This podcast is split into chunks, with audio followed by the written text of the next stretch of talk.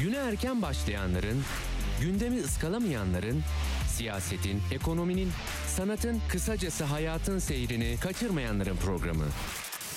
Ali Çağatay'la Seyir Hali hafta içi her sabah 7'den 9'a Radyo Sputnik'te. Ali Çağatay'la Seyir Hali başlıyor.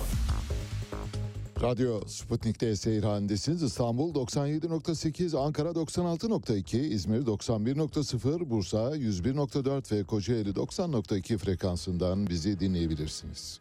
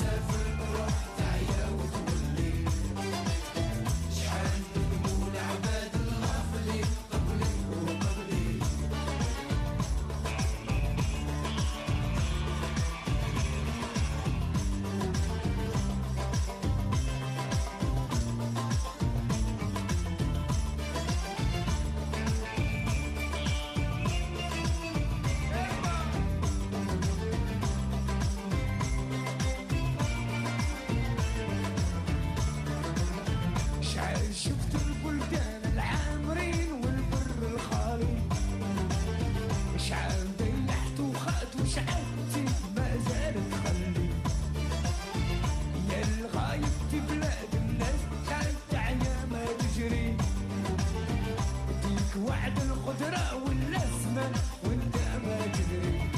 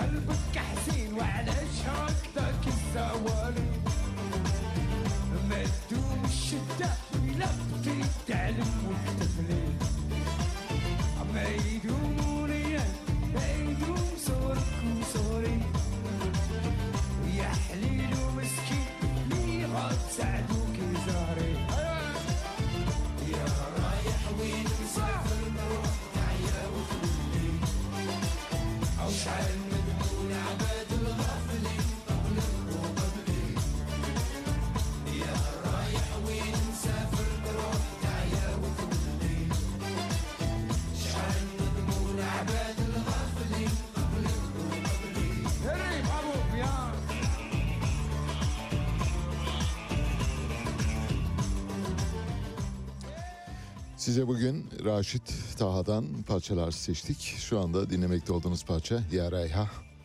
Yaraya git istersen git anlamını içeriyor bir anlamda Raşit Taha. 1958 Cezayir doğumlu bir Fransız vatandaşı Cezayir asıllı bir Fransız 2018'de kendisini kaybettik. Rock, tekno gibi müziklerin öncüsü bir e, müzisyen aynı zamanda. Birazdan size e, Çep Halet ve Faudel ile birlikte söylediği Abdülkadir parçasını da sunacağız. Kendisi 1970'li yıllarda yıldızı parlayan sanatçılardan biriydi.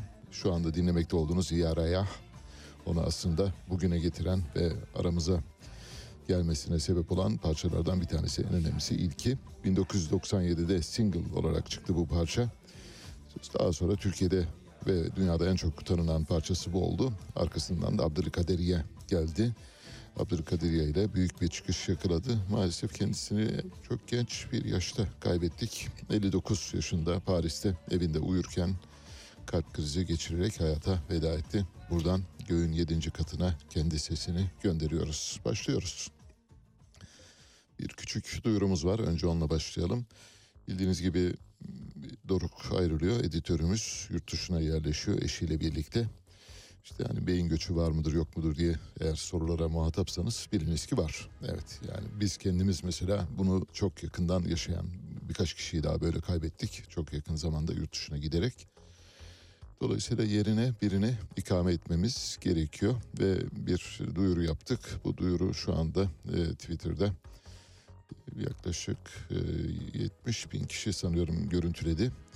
Epey de bir talep var. Yani hani böyle belediyelerin açtıkları iş ilanı gibi olmasın ama 3 kişilik kadroya 3 bin kişi gibi olmasın ama epey bir başvuru geldi söyleyelim. Bir defa başvuruları ben değerlendirmeyeceğim. Ben değerlendirme sürecinin içinde olmayacağım. Doruk'la Onur birlikte değerlendirecekler. Gelen başvuruları bir tasnif edecekler. Aradığımız niteliklere uygun olan kişilerden bir short list oluşturacaklar. Üç kişilik. Sonra bu short liste dahil ettikleri kişileri bir mülakata çağıracaklar. Ve onlardan bir kişiyi seçeceğiz. Maalesef keşke isterdik ki 10 kişi alalım ama bir kişi alabilecek durumdayız. Bu arada e, belki de fark etmişsinizdir. E, sıfır tecrübe arıyoruz. Sıfır. Hiçbir tecrübesi olması gerekmiyor. Zaten gençlerin belki de en büyük kabusu sıfır. Tecrübeli işte yazarlar tecrübeli eleman arıyor. Tecrübeli eleman aramak eleman aramamaktır aslında. Eleman alıp yetiştirmeniz mümkündür. Bu bakımdan bizim şu anda e, istihdam edeceğimiz editörümüz sıfır tecrübeye sahip. Hiç gazetecilik deneyimi olmamış olabilir. Sadece tek bir şart var. İngilizcesi çok iyi olsun. Bu kadar. Bunun dışında başka bir şart aramıyoruz. Bu arada günler uzamaya başladı bildiğiniz gibi 22 Aralık itibariyle artık yavaş yavaş her gün bir dakika, yarım dakika, bir buçuk dakika üstüne koyarak gidecek ve uzayacak. Biz de daha karanlık günlerden çıkıp aydınlık günlerde sizinle birlikte olmaya çalışacağız. Günün sözü Cumhurbaşkanı Erdoğan'dan. Cumhurbaşkanı Erdoğan pazartesi yani bugün yeni müjdeleri paylaşacağız dedi. Yeni müjdelerin ne olduğunu bilmiyoruz ancak medyada kulis haberi olarak çıkan haberlere bakarsak yeni bir doğalgaz keşfinden bahsediliyor. 100 milyar metreküplük bir yeni doğalgaz muhtemelen yine Karadeniz'deki Sakarya Tuna bir sahasında çıkan bir gaz olabilir. Başka bir şey de olabilir ama e, genel olarak bunun üzerinde bir mutabakat sağlanmış durumda. Sağlık Bakanlığı hekim ve personele dün itibariyle 38 lira kişisel giyim yardımı gönderdi. Bunu da hesaplarına geçti. 38 lira bir hekime, bir doktora, bir hemşireye, bir sağlık personeline reva görülen giyim yardımı 38 lira. Ancak şöyle yapabilirler. Buna bir formül bulduk. İki hekim bir araya gelip bir çift çorap alabilirler ve bunu dönüşümlü giyebilirler. Yani bir gün o bir gün o tabii nöbetten nöbete. Bir de kışın ortasında biliyorsunuz çorapsız ayakkabı giyme modası var. Eğer o modaya uyuyorsanız biriniz çoraplı biriniz çorapsız gezebilirsiniz. Utanç verici bir durum. Yani ironisini yapıyoruz ama maalesef hakikaten utanmamız gereken bir şey. 38 lira giyim yardım vermeyin. Ondan çok daha iyi. Hiç değilse ne derler onurunuzu korumuş olursunuz. Devlet olarak böylesi bir aceze, acüze yardıma muhatap olmamış olursunuz. AK Partili bir belediyenin yapmış olduğu salonda Cumhuriyet Halk Partisi bir kadın kurultayı düzenledi Kayseri'de. Ve bu kadın kurultayı sırasında AK Parti Kayseri eski belediye başkanı, Büyükşehir Belediye Başkanı ve Çevre ve Şehircilik Bakanı Mehmet Özsaseki şöyle bir şey paylaştı. Diyor ki AK Partili bir belediyenin yapmış olduğu ve size de nezaketle verdiği salonu kullan. Sonra da Türkiye Cumhuriyeti Cumhurbaşkanı'nın resmini örtmeye çalış. Siz ne yaparsanız yapın asla gerçekleri örtemezsiniz diyor. Salondan çekilmiş bir fotoğraf var. Bugün doruk olmadığı için fotoğrafları veremiyoruz maalesef. Videoları paylaşamıyoruz sizle. Telegram hesabımızdan ama fotoğraf şöyle bir işte Cumhurbaşkanı'nın dev büyük boy bir portresi var salonda bir spor salonu burası ya da e, konser salonu konferans salonu olarak e, dizayn edilmiş salonda Cumhurbaşkanı'nın portresinin üzerine posterin üzerine bir bayrak aynı boyutlarda bir bayrak geçiriliyor. Bir düşünün Cumhuriyet Halk Partisi olarak bir etkinlik yapıyorsunuz orada Recep Tayyip Erdoğan'ın posteri var. Olmaz tabii. Bir defa bunun söz konusu edilmiş olması bile ayıp tek başına. Mehmet Özaseki herhalde bu meseleyi nasıl yapacağını bilemediği için aklına gelen ilk şeyi yazmış. O yüzden de çok da fazla şey yapıyoruz. Ancak Mehmet Özsaseki'nin vermesi gereken başka hesaplar var. Mesela Atatürk'ün e, posteriyle ilgili hesapları var ayrıca. Mesela geçmişte Kayseri'de yapımı süren ve yapımı tamamlanan bir üst geçit vardı. Sonra Sayıştay raporlarında yapımı tamamlanan, ihalesi biten ve teslimatı yapılan bir e, üst geçitten bahsedilirken böyle bir üst geçit bulunamadı denildi. Şimdi Mehmet Özsasekin'in normalde hesap vermesi gerekirse örneğin bunun hesabını vermesi gerekiyor. Olmayan üst geçidi nerede kaybettiniz ve bundan kaç para aldınız diye hesabı vermesi gerekirken işte böyle şeylerle Cumhurbaşkanı'nın dikkatini çekmeye çalışıyor. Bununla ilgili mec- mecliste geçmişte genel kurulda yapılan bir görüşme var. O görüşmenin tutanaklarını buldum. Oradan paylaşacağım size. 12 Aralık 2018'de Büyük Millet Meclisi'nde Cumhuriyet Halk Partisi grubu adına Mehmet Göker konuşuyor. Burdur milletvekili. Şöyle diyor. Sayın Başkan, değerli milletvekilleri, tartışmaya kaldığımız yerden başlayacak olursak Sayın Grup Başkan Vekili çalıyorlar ama çalışıyorlara bir belge bir bilgi istedi. Şimdi bu belgeyi Sayıştay raporlarında bulabilirsiniz. Mesela Sayıştay'ın bulamadığı, 3 yıldır arayıp da bulamadığı yapılmış bir Kayseri Köprüsü var. Ödeneklerde geçen ama köprü ortada yok. Yine bilgi, belge istiyorsanız görünecek istiyorsanız gerçi yapılanı göremezsiniz ama Konya Büyükşehir'in yaptım dediği bir köprü var.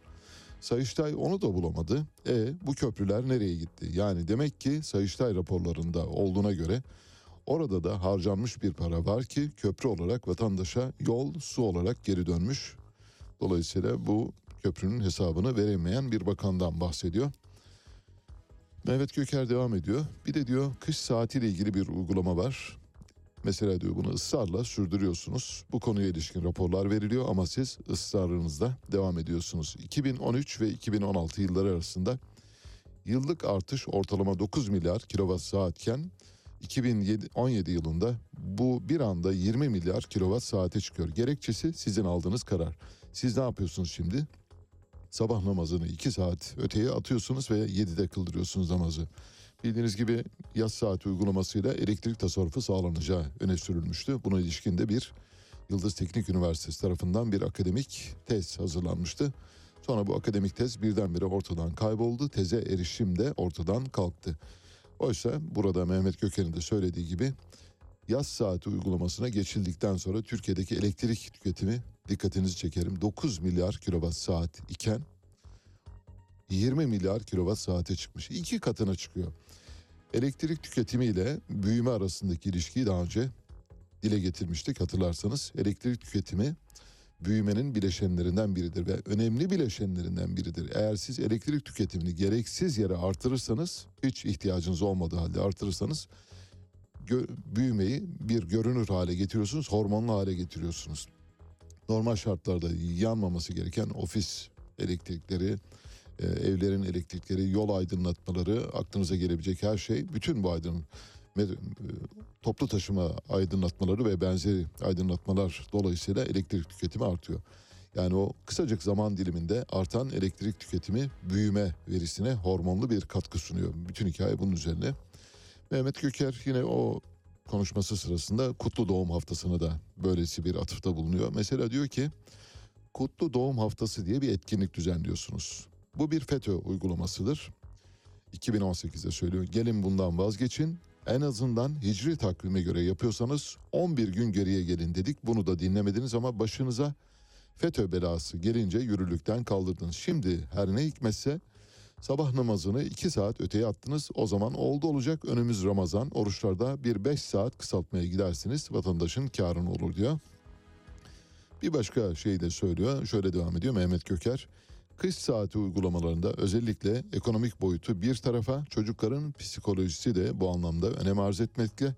Çocuklar tabiri caizse sabahın köründe şafak operasyonuna gider gibi okullara gitmekte. Bundan bir an önce vazgeçin diyor. Bu arada elektrik faturalarındaki dağıtım bedellerinin de çok yüksek olduğunu söylüyor. Ve 53 lira 50 kuruş gelen elektrik dağıtım bedelinin tüketim bedeli olarak 100 liraya kadar çıkabilmekte olduğu söyleniyor. Biz bugün bir doğalgaz zammı var. Doğalgaz hizmet bedeli diye bir zam var. Bu zammı da konuşacağız. Onu da elektrik zammı yeri gelmişken hatırlatmış olalım. Cumhurbaşkanı hafta sonu Erzurum'daydı ve Erzurum'daki ilk okullar hariç orta okullar ve liselerin öğrencilerine, velilerine bir kağıt gitti. Kağıtta şu yazıyordu. Velinizin, e, verisi bulunduğunuz öğrencinizin filan filanca gün acaba e, olimpiyat millet bahçesinde düzenlenecek alana gitmesine izin verir misiniz diyor. Aynen şöyle 24 Aralık 2022 Cumartesi günü saat 12.30'da Olimpiyat Milli Bahçesi'nin hemen karşısında yer alan yeni miting, etkinlik ve gösteri alanında yapılacak olan toplu açılış törenine öğrencimin katılmasında herhangi bir sakınca görmediğimi, izin verdiğimi bildiririm diyor. Velilere göndermiş bir kağıt var böyle. Böylece öğrencilerin oraya toplama kalabalıklar olarak yığma kalabalıklar, taşıma kalabalıklar olarak toplandığını görüyoruz. Mitingdeki o büyük kalabalığın da aslında önemli ölçüde bu şekilde taşıma insanlardan oluştuğunu anlıyoruz. Cumhurbaşkanı bu mitingde taşıma yoluyla doldurulan miting alanında şunu dedi. Biz geldiğimizde Erzurum'da havalimanı yoktu. Havalimanını biz yaptık dedi. Bunun tabii doğru olmadığını biliyorsunuz. Ancak Cumhurbaşkanı bunu sık sık yapıyor. Elbette gerçeğin bir kısmını belli bir yerden cımbızlayarak yapıyor bunu. Doğru. Cumhurbaşkanının sözü söylediği sözde bir haklılık payı var. Erzurum Havalimanı'nın bugünkü kapasitene kapasitesine kavuşturulması elbette bu iktidar döneminde oldu ama ondan önce Erzurum'da havalimanı var mıydı? Vardı. Ne zamandan beri var? Ta 1966'dan beri var. Üstelik de bir askeri havalimanı olarak yapılmış durumda ve Erzurum Havalimanı'nın bir özelliği daha var. Şu anda Türkiye'de en uzun piste sahip havalimanı Erzurum'dadır. Çünkü orada önemli bir e, karargah olarak kullanılıyor. Bir garnizon ve uçuşlar için, savaş uçaklarının inip kalkması için en uzun menzilli e, pistlerden bir tanesi yapılmış durumda. Hatta iki pist, iki pisti de her biri son derece uzun pistlerden oluşuyor. Biri 3810 metre, öteki de yine 3810 metre, biri 45 e, metre genişliğinde, öteki 30 metre genişliğinde küçük uçaklar ve büyük uçaklar için ayrılmış iki ayrı pistten bahsediyoruz. Demek ki 1966 yılından beri Erzurum'da havalimanı var ve Türkiye'nin en uzun pistlerine sahip havalimanı ayrıca 2005 yılında bu havalimanının bir terminal binası hizmet vermeye başladı. İşte Cumhurbaşkanı sözünü ettiği bu aslında 2005 yılında terminal binası geliştirildi, büyütüldü. Bizden önce Erzurum'da havalimanı yoktu lafı doğru değil. Erzurum Havalimanı'nın pistlerinin çekilmiş fotoğrafları da var.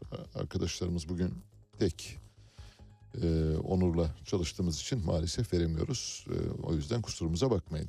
Şimdi Erzurum'da bunun hesabını soran Cumhurbaşkanı mesela geçmişte Erzurum'da yapılan kayak atlama pistlerinin çökmesiyle ilgili hesaplara hiç değinmedi.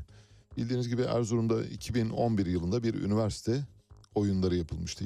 Üniversite oyunları öncesinde Erzurum'da 600 milyon TL harcanarak büyük bir atlama pisti yapılmıştı. Bu atlama pisti Erzurum'daki üniversite olimpiyatları bittikten hemen sonra çöktü. Onarıldı, bir daha çöktü. Şu anda sapa sağlam mı değil mi bilmiyoruz ama ondan sonra çöktüğüne dair bir haber gelmedi. Kayaklı atlama kulelerinde bir yıl aradan sonra iki kez çök, e, çökme meydana geldi ve çok sayıda insan da yaralandı bu arada.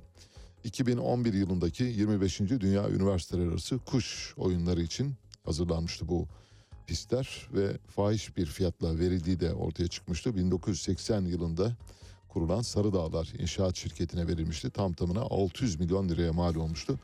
600 milyon liraya mal olan bu pistin çökmesinden sonra aynı firma tekrar girerek çöken pistlerin onarımını yaptı. Yine keşif bedeli aldı. Demek ki Erzurum'da havalimanı yoktu derken aklınıza bu da gelsin istedik. Eğer Erzurum'daki havalimanının var mı yok mu meselesine gireceğinize bir pistin iki defa nasıl çöktüğünü ve her seferinde de aynı firmaya neden verildiğinin hesabının verilmesi gerekiyor.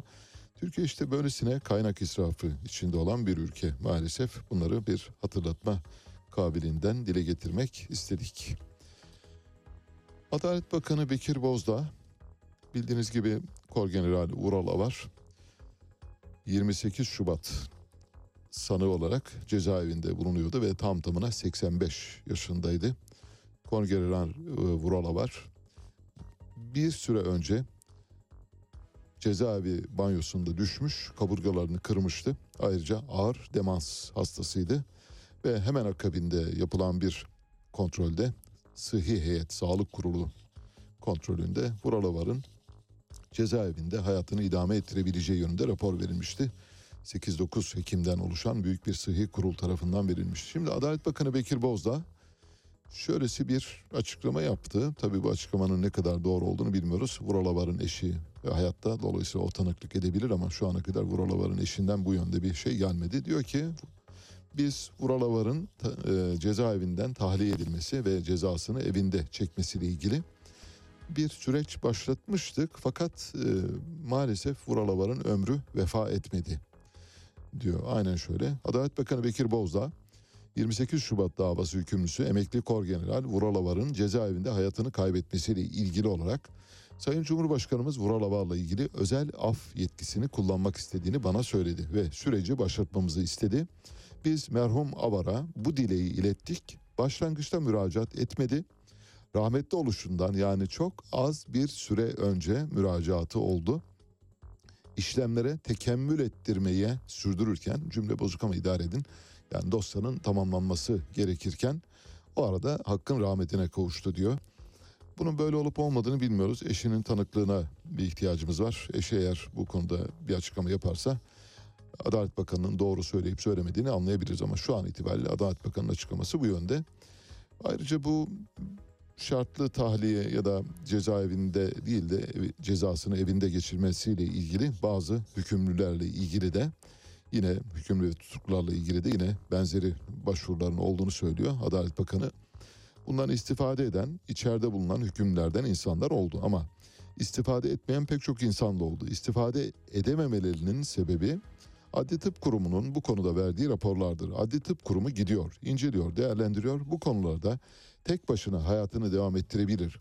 Ya da şöyle bir sağlık tesisinde olursa bu mümkündür diye raporlar veriliyor. Şimdi buralarla ilgili bütün bu saydıklarımız geçerli. Yani Adalet Bakanı söylediği her şey geçerli. Bir, cezaevinde düşmüş, kaburgalarını kurum, kırmış. İki, ağır demans hastası kendi başına kendini idare edemiyor. Neredeyse pantolonunu giyemeyecek kadar, pantolonunu giymeyi unutacak kadar ağır demans hastası ama doktor raporuna bakıyorsunuz. Doktor raporu öyle demiyor. Cezaevinde kalabilir diyor. Şimdi eğer hekimler üzerinde bir baskı yoksa bu raporun hekimlerin inisiyatifiyle verildiği düşünülürse orada suç hekimlerin bir defa bir insanın onuruyla hayatıyla oynamışlardır. Topyekün hepsi suçludur. O raporda imzası geçen hekimlerin hepsinin adlarını sizinle paylaşmıştık hatırlarsanız. Eğer değilse yani hekimler baskı aldın altındaysa ve böyle bir rapor verdirirse bu defa da Adalet Bakanı buradan Fizan'a kadar suçludur. Yani hiç lamacımı yok. Şöyle diyor zaten Sayın Cumhurbaşkanımız bundan 3 ay önce talimat verdi. Yani muhterem eşinin de bu olaydan bilgisi olduğunu tahmin ediyorum. Vuralavar'ın eşinden bahsediyor. Şimdi haberdar oldular. Yani süreç işlemiş olsaydı bu sürede işlem tekamül ederdi ama maalesef süreç başlamadı. Tabii neden başlamadı? Kendi neden böyle bir yol izledi onu bilemiyorum. Fakat sonunda müracaat etti. Biz ilettiğimizde müracaat etmedi ama daha sonra müracaat etti ama müracaat ettikten sonra da biz süreci hızlıca başlattık. Fakat daha süreci bir hafta olmadan kendisi rahmete kavuştu. Cümleler kendisine ait bozuk. O yüzden kusurumuza bakmayın. Yani şu noktada Sayın Cumhurbaşkanımızın hassasiyeti üst noktada. Hiç öyle bir hassasiyet falan yok. Öyle bir şey olmuş olsaydı ölümüne 3 gün kala bu girişimi başlatmamış olurdunuz. Daha önceden başlatmış olurdunuz. Kaldı ki demans böyle birdenbire 15 günde 20 günde oluşan bir durum değildir. Ağır ağır başlar ve giderek ağırlaşır. Ağırlaştığı zaman da zaten koğuş arkadaşlarının, gardiyanların, cezaevi yönetiminin herkesin bilgisi vardır. Bunu yapmamışsınız. İçeride öldürmeye karar vermişsiniz ve öldürdünüz. Böyle deyin en azından biz de bilelim. Mesela diyor içeride kanser tedavisi gören biri var. Adalet Bakanı söylüyor. Kanser tedavisinde moralin, motivasyonun ne kadar önemli olduğunu bilen bir isim. Kendisi de kanser hastasıydı bildiğiniz gibi Bekir Bozdağ. Böyle bir hasta dördüncü evre kanser tedavisi görüyor ve Adli Tıp Kurumu'ndan rapor geliyor. Bu tek başına hayatını devam ettirebilir. Veyahut şöyle olur böyle olur diye gelince benim içim sızlıyor. Ben de bundan rahatsızım. Kendi kendini hayatını idame ettiremeyecek insanlar var. Örneğin pantolonunu çıkarıp giymekte zorlanan insanlar var. Ama içeride kalabilir diye raporlar geliyor. Ben de çağırıp soruyorum. Ya bu adam nasıl içeride kalacak? Pantolonu çıkarıp giyemiyor diyorum. Bilmelerini isterim ki aziz vatandaşlarımızın kendilerinin bize ilettiği, yönelttiği eleştirilerin hepsinin bu işin muhataplarına biz iletiyoruz. Cümleler berbat bu arada. Ama rapor çıkmayınca savcının yapacağı bir şey yok. Cezaevi idaresinin yapacağı bir şey yok. Raporu verenler de tıbbın kuralları bunu gerektiriyor diyor. Biz kuralla bağlıyız diyor. Tıbbın kurallarına göre bu böyle diyor. Şimdi işin içinde anlaşılmayan birkaç nokta var. Onu isterseniz tekrar vurgulayalım. Hani akıllarda kalıcı olması bakımından. Bir, buralarla ilgili durum bir defa zamanında sonuçlandırılmamış. Bu bir. iki dosyanın tekemmül ettiği, etmesi gibi böyle geyikler var. Yani hani böyle hiç ipe sapa gelmez e, beyanatlar var. Onları bir kenara atıyorum zaten. Pantolonunu giyip çıkarmakta zorlanacak ya da zorlanan bir insan olduğunu tahmin ediyoruz. Dolayısıyla kaburgaları kırık ve siz o insanla ilgili af başvurusunu kendisine soruyorsunuz. Kendisi kabul etmiyor. Olabilir. Evet bir döneminde kabul etmemiş olabilir. Ama hastalığı ilerlediğinde doktor raporuyla siz pekala çıkarabilirsiniz. Mesela hekim raporu evet cezaevinin dışına çıkması gerekiyor. Evinde cezasını çekmesi gerekiyor gibi bir rapor çıkmış olsaydı buna değil Adalet Bakanı Cumhurbaşkanı bile engel olamaz hekim raporuna. Ama hekimlerin raporunu okuduk. Hekimler Sıhhi Kurul raporunu birkaç gün önce sizinle paylaştık. Ne diyordu orada? Sapasağlamdır, turp gibidir, hiçbir şey yoktur. Cezaevinde kalabilir diyor. Hekimlere baskı uyguluyorsunuz. Hekimlere baskı uyguluyorsunuz ve istediğiniz yönde raporlar çıkarttırıyorsunuz. Sonra ölünce de ah vah diyorsunuz. Öldürdünüz. Evet koskoca Türk Silahlı Kuvvetleri'nin Kuzey Kıbrıs Türk Cumhuriyeti'nin oluşumunda da katkısı bulunan Barış Harekatı'nda kahramanca çarpışmış olan bir askeri öldürdünüz içeride. İnsanları içeride çürütmek üzere bir süreç yürütüyorsunuz maalesef. Buradan Adalet Bakanı'nı ağır bir dille suçlamak lazım. Mesela Adalet Bakanı'nın gözünden kaçtığını düşündüğümüz bir husus var. Ona da gelelim isterseniz Vurala var meselesini anlatırken. Bildiğiniz gibi e, Türk Tabipleri Birliği Merkez Konseyi Başkanı Şebnem Korur Fincancı profesör cezaevinde bulunuyor. Ve Şebnem Korur Fincancı önceki gün hafta sonu cuma günü bir duruşması vardı. Duruşmaya bir minibüsün içinde bu minibüse minibüsler biliyorsunuz cezaevi minibüsü ya da minibüsü gördüyseniz bilirsiniz arada bir mazgal vardır. O mazgalın bir tarafında jandarmalar oturur, içeride de mahkumlar oturur. Eğer içerideki kısım genişse birden çok mahkum oturur. Sanıyorum bu giden minibüs tek e, kişilik ve bir kişinin oturmasına müsait ve o yüzden de Şebnem Korur Fincancı mazgalın bu tarafında oturuyor. Cezaevine götüren jandarmalar da dışarıdaki bölümde oturuyorlar. Elleri kelepçeli. Yedi tane jandarma var. Yedi jandarma elleri kelepçeli ve cezaevine götürülürken yeme içme, su içme sırasında bile kelepçeleri çıkarılmıyor ve beş buçuk saat boyunca kelepçeli olarak tutuluyor. Bir hekimden bahsediyoruz bir ve büyük bir sivil toplum örgütünün başkanından bahsediyoruz. Cezaevine bu şekilde götürüyorsunuz. Yedi jandarma elleri kelepçeli su içerken yemek yerken kelepçelerini çözmüyorsun. Sonra dönüp diyorsunuz ki öyle değil de böyle. Vallahi ben size bir şey söyleyeyim. Adalet Bakanı gerçekten doğru söylemiyor. Net. Adalet Bakanı doğru söylemiş olsaydı örneğin Şebnem Korur Fincancı'nın bu e, durumu ortaya çıkmazdı. Geçtik. Vuralavar'ı içeride öldürmelerinden geçtik. Vuralavar içeride öldürüldü. Diğerlerini de öldürmek üzere hareket ediyorsunuz. Cezaevlerindeki insanlar sizin köleniz değil. Cezaevlerindeki insanların suçu her ne olursa olsun onların hayatı devlete emanet edilmiş durumdadır. Devlet onların hayatını korumakla, kollamakla yükümlüdür. İçeride cezasını çekecek, çıkacak. İçeride öldürmek üzere alıyorsanız o zaman hukuktan bahsedemezsiniz. Hukuktan bahsedilmeyen bir ülkede hangi şeyi tartışıyoruz, neyi tartışıyoruz ya da neyin üzerinde duruyoruz? Hiç tartışmamız gereken bir konu yok bence. Türkiye cezaevleri Guantanamo, El Ghuraib cezaevlerinden farksız bir hale getirilmiştir. İçeride gardiyan terörü vardır. İçeride jandarma terörü vardır. İçeride devlet terörü vardır. İçeride vatandaşın hayatına kasteden bir süreç işlenmektedir, işlemektedir. Bunu buradan net olarak söyleyelim.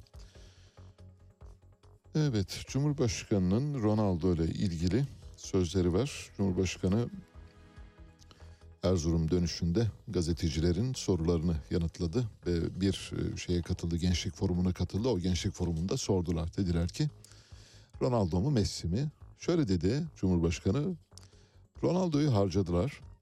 Ronaldo'ya maalesef siyasi yaptırım uyguladılar ve Ronaldo gibi bir futbolcuyu kalkıp ikinci yarıda sokmak, ikinci yarıda 15 dakika yarım saat sokmak o onun hem psikolojisini hem bütünüyle enerjisini alıp götürdü. Orada Ronaldo ile Messi'yi kıyaslamak yerine artık öyle veya böyle Ronaldo şimdi aldığım bilgilere göre bu arada bir haber veriyor hazırsanız. Ronaldo şimdi aldığım bilgilere göre Suudi Arabistan'a gidiyor. Filistin davasına sahip çıkan birisidir Ronaldo. Şimdi artık gelecekle ilgili Mbappe, gelecekte o var diyor. Mbappe'yi daha iyi beğendiğini söylüyor. Suudi Arabistan'a gidiyor. Sözü üzerine ben epey bir araştırdım akşam. Tek bir kelime bulamadım söyleyeyim size. Ronaldo Suudi Arabistan'a gidiyor. Yani gidebilir. Gide, gidecek gibi gözüküyor gibi ibareler vardı. Bunlar biliyorsunuz Dünya Kupası sırasında zaten çok konuşuldu. Ancak Ronaldo Suudi Arabistan'a gidiyor haberini hiçbir yerde görmedim ama biliyorsa Cumhurbaşkanı muhtemelen sağlam bir kaynaktan duymuş olabilir. O yüzden ilk haberi ondan almış olalım. Evet hazırsanız elektrik enerji fiyatlarına gelen bir zam var. Biliyorsunuz doğalgaz fiyatlarına bir zam yapılmayacağını açıkladı Enerji ve Tabii Kaynaklar Bakanı. Doğru. Evet doğalgaz fiyatlarına zam yapılmıyor. Bir doğru daha var onu da belirtelim yeri gelmişken Sezar'ın hakkı Sezar'a. Şu anda Türkiye'de tüketilen doğalgazın yaklaşık %75'ini devlet sübvanse ediyor. Yani evinize gelen 100 liralık doğalgaz faturasının 75 lirasını devlet sizden almıyor ve sübvanse ediyor. Bu bence son derece yerinde doğru.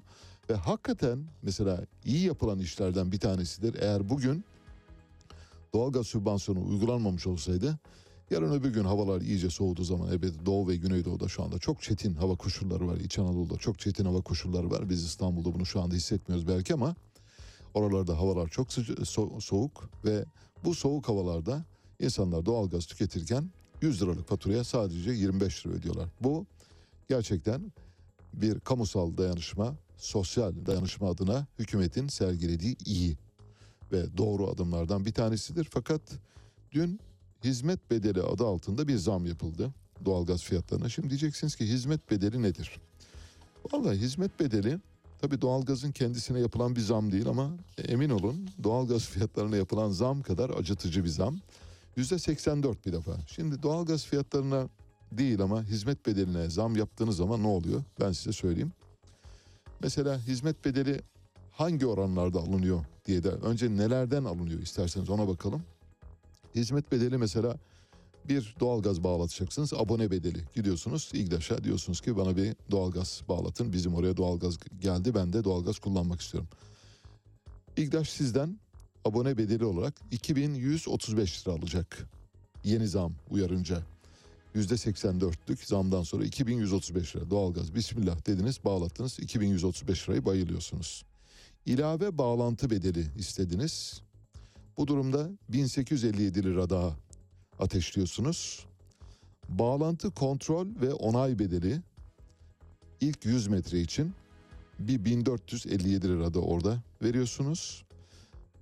Sonra güvence bedeli diye bir bedel var. Kombi için güvence bedeli yatırıyorsunuz. 1352 lira. Bakın ne kadar yüksek bedeller bunlar. Yani bir doğalgaz sahibi olabilmek için neredeyse hani böyle tam anlamıyla tam teferruatlı bir doğalgaz bağlantısı yaptırmak istediğiniz zaman 5000 Türk İş lirayı cebinizden çıkarmanız gerekiyor. 5000 minimum. O yüzden de doğalgaz hizmet bedeli neymiş canım ne var ki senede bir defa olan bir şey ya da 40 yılda bir olan bir şey diye düşünüyorsanız öyle değil. Doğalgaz hizmet bedeli epey bir kalemi kapsıyor. Mesela ön ödemeli sayaç değişim bedeli 684 lira oldu.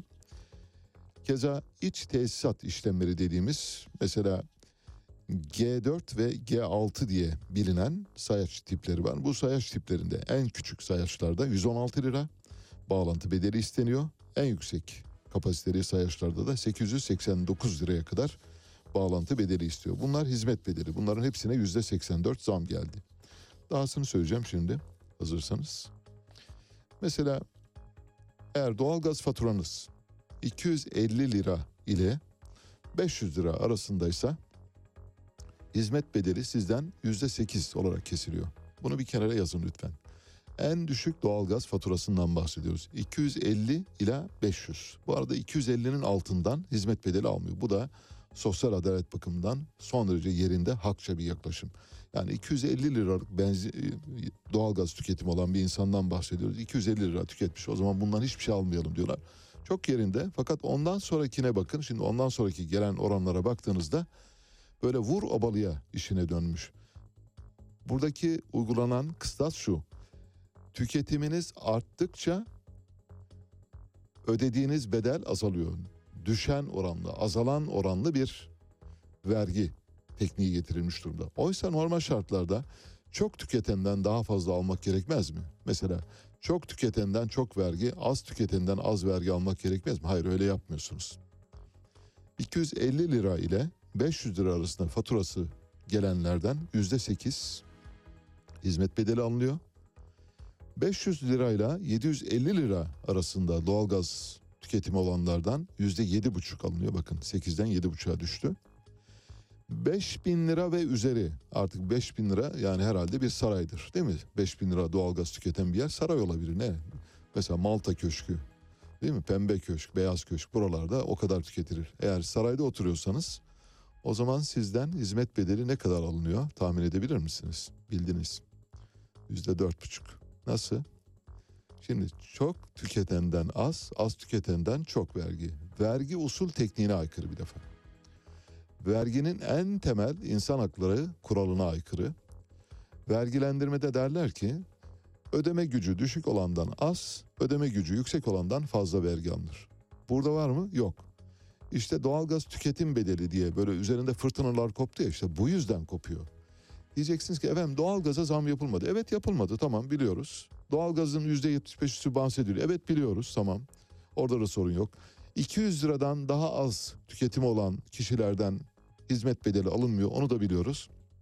E peki ayda 250 TL doğalgaz bedeli olan kişiden neden %8 alıyorsunuz da ayda 5000 TL doğalgaz tüketen bir kişiden %4,5 hizmet bedeli alıyorsunuz?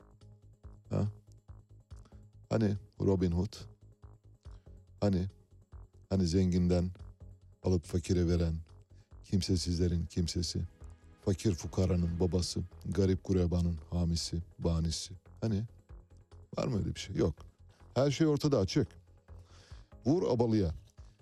Fakire daha fazla vur, zengini biraz daha gözet. 5000 5000 TL doğalgazı gelen kişiden 4,5 alıyorsunuz. 250 TL doğalgaz faturası gelenden %8 alıyor. Ya adalet bunun neresinde ya Allah aşkına? Ya lütfen rica ediyorum. Hakikaten şimdi soruyorum ben mesela bu bu vergilendirmeyi getiren insanlarda bir gram izan, insaf var mı yok mu diye soruyorum. Yok bence yok. Böylesi bir vergilendirmeyi yapanlarda bir gram insaf, izan aramamak lazım. Cumhurbaşkanı hükümet sistemi iyi oldu mu? İyi oldu mu Onurcuğum? Cumhurbaşkanı hükümet sistemi iyi mi sence? Değil. Onu beğenmiyor. Ben de beğenmiyorum. İtiraf edeyim beğenmiyorum. Mesela dün bunun şeyini gördük. Kahramanmaraş'ta iki tane üniversite var. Bu arada Kahramanmaraş'ta iki üniversite olduğunu da dün bu sayede öğrendik. Bu da ayrı bir şey. Yani bizim haber alma hakkımıza olan e, özenden bahsediyoruz. İki üniversite. Bir tanesi İstiklal Üniversitesi, öteki de Sütçü İmam Üniversitesi. Şimdi Cumhurbaşkanı Sütçü İmam Üniversitesi'ne daha önce bir rektör atanmış. Fakat resmi gazeteye giderken sehven yanlışlıkla Sütçü İmam Üniversitesi'ne ikinci bir rektör atıyor. Şöyle karar şu. Kararın tarihi de 23 Aralık. Kahramanmaraş Sütçü İmam Üniversitesi rektörlüğüne 2547 sayılı Yükseköğretim Kanunu'nun 13. maddesi uyarınca 3 sayılı Cumhurbaşkanlığı kararnamesinin 2. 3. ve 7. maddeleri gereğince Profesör Doktor İsmail Bakan atanmıştır diyor. Şimdi 23 Aralık gecesi Sütçü İmam Üniversitesi'nin atanmış rektörü muhtemelen böyle irkilerek uykudan sıçrayarak çıktı, kalktı. Çünkü telefonu çaldı. Dediler ki abi uyan ne oldu? Senin üniversite rektör atamışlar. E ben varım. Yok abi yok işte İsmail Bakan bak. Aç abi resmi gazete aç bak abi. Abi bak önündeyim ya resmi gazete. Vallahi ya yemin ederim iki gözüm önüme aksın bak. Ya ekmek Kur'an çarpsın bak abi lütfen kalk bir bak. Şimdi rektörün o gece uykusu kaçmıştır. Hanım falan filan bütün aile efradı. Ya arkadaş biz ne yaptık da bizi görevden aldı? Bak yerimize birini atamış. İsmail Bakan gelmiş. Sonra gece yarısından sonra ertesi gün sabahleyin kuşluk vakti horozlar ötmeden gün ışımadan ufak ufak karar değiştirdi. Düzeltme. Düzeltme şöyle geldi. 24 Aralık 2022 tarihli falan filan tarihli filan kes numaralı resmi gazetede Cumhurbaşkanlığı kararında sehven yer alan Kahramanmaraş Sütçü İmam Üniversitesi ibaresi Kahramanmaraş İstiklal Üniversitesi şeklinde değiştirilmiştir. Vallahi ben size söyleyeyim şu anda Sütçü İmam Üniversitesi rektörü kendine gelememiştir hala. Onun haklarının tazmin edilmesi gerekiyor. Aslında burada Cumhurbaşkanı bence güzel bir şey yapmış. Yani bir ünivers- üniversite iki rektör atamış. Eş rektör yani eş tabii eş rektörün birinin kadın birinin erkek olması lazım ama olsun zamanla o da olur diye düşünüyoruz. İki rektörü olan üniversiteler olacaktı. Böylece dolayısıyla kadrolara daha fazla insan istihdam edecek. Acaba iki rektör olunca üniversitelerin kaderi değişiyor mu? Değişmiyor. Mesela eski YÖK başkanlarından Yusuf Ziya Özcan, Profesör Yusuf Ziya Özcan şöyle bir paylaşımda bulundu. Aynen yani benim söyleyeceğimi kendisi söylemiş o bakımdan önceliği kendisine veriyorum. Diyor ki bir rektörü yanlış üniversiteye atamaktan daha vahim olan şimdiye kadar atananlardan 70'e yakın rektörün taranan indeksli dergilerde bir tek yabancı yayını olmaması, bir kısım rektörün ise yazılarına hiç atıf almamasıdır. Akademi bu kadar vasatlaşmıştır. Neymiş? 70 rektörün 70 rektörün hiç indekste yeri yok. Hiç. Bilimsel yayın yok. Sıfır. Sıfır bilimsel yayın. Ve bir kısım rektörün de yazılarına hiç atıf yapılmıyor. Yani öylesine yazmış oraya koymuş.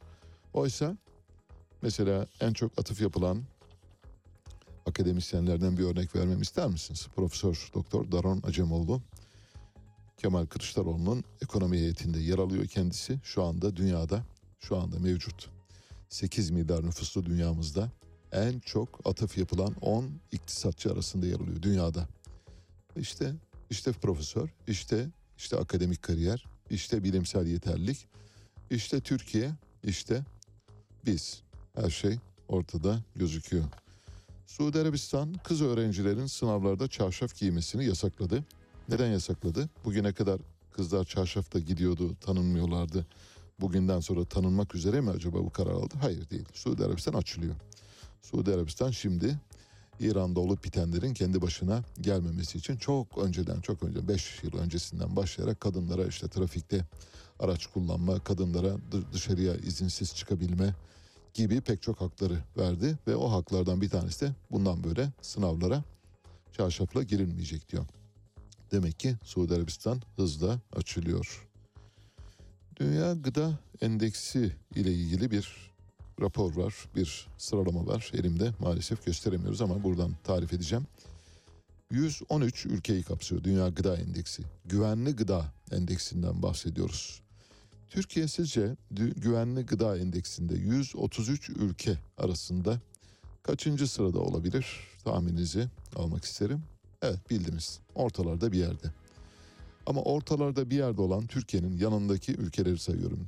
Güvenli gıda gıda güvenliği bakımından hangi ülkelerle yan yanayız? Mesela Vietnam, Ürdün, Ekvador, Brezilya, Bolivya, Dominik Cumhuriyeti, Arjantin gibi ülkelerle aynı kategorideyiz. gıda güvenliği bakımından. Aflatoksinli incirleri yiyoruz. İçinde et olmayan salamları satın alıyoruz. Sütsüz üretilen peynirleri yiyoruz ve bu arada içinde melatonin olmayan melatonin satılıyor piyasalarda. Un kapanındaki tezgahlara kadar düşmüş durumda. Dünyadaki en güvenli gıda üretimi yapılan ülke Finlandiya. Onun arkasından İrlanda geliyor, sonra Norveç, sonra Fransa, sonra da Hollanda geliyor. İlk beş ülke böyle. Sonlardaki ülkeleri saymayayım. Zaten sonlardaki ülkeleri saydığım zaman Türkiye'nin neredeyse o lige çok yakın olduğunu anlayabilirsiniz. Bundan birkaç gün önce geçen hafta Ayder Yaylası ile ilgili koruma kararı açıklandı. Cumhurbaşkanı tarafından da onaylandı. Şimdi Ayder Yaylası keşke Doruk olsaydı da fotoğrafları göstermiş olsaydık. Ayder Yaylası diye bir şey kalmamış. Buradan size söylüyorum. Ayder Yaylası yok. Yani haritada mesela Google Earth 10 yıl öncesine giderseniz Ayder Yaylası diye bir yayla var. Şimdi bakıyorsunuz Ayder Yaylası diye bir, bir şey yok.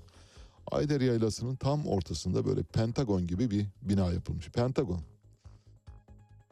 Yani Pentagon kadar büyük Ayder Yaylası'nda. Sanırsınız koca Amerikan ordusu gelip burada karargah kuracak ve çarpışacak. Devasa ama öyle böyle değil yani. Hani böyle dört tarafından tahkimatlı ve çevre duvarı istinat yaklaşımı vesaire açısından hemen yanında da bir cami var bu arada. O binanın hemen yanında. Bina yapılmadan önce cami yapmışlar. Böyle bir usul var biliyorsunuz. Önce camiyi yapıyorsun sonra cemaati topluyorsunuz oraya. Ayder Yaylası ayrıca bir de Uzungöl var Trabzon'da. Uzungöl'ün de durumu aynı şekilde orada koruma altında.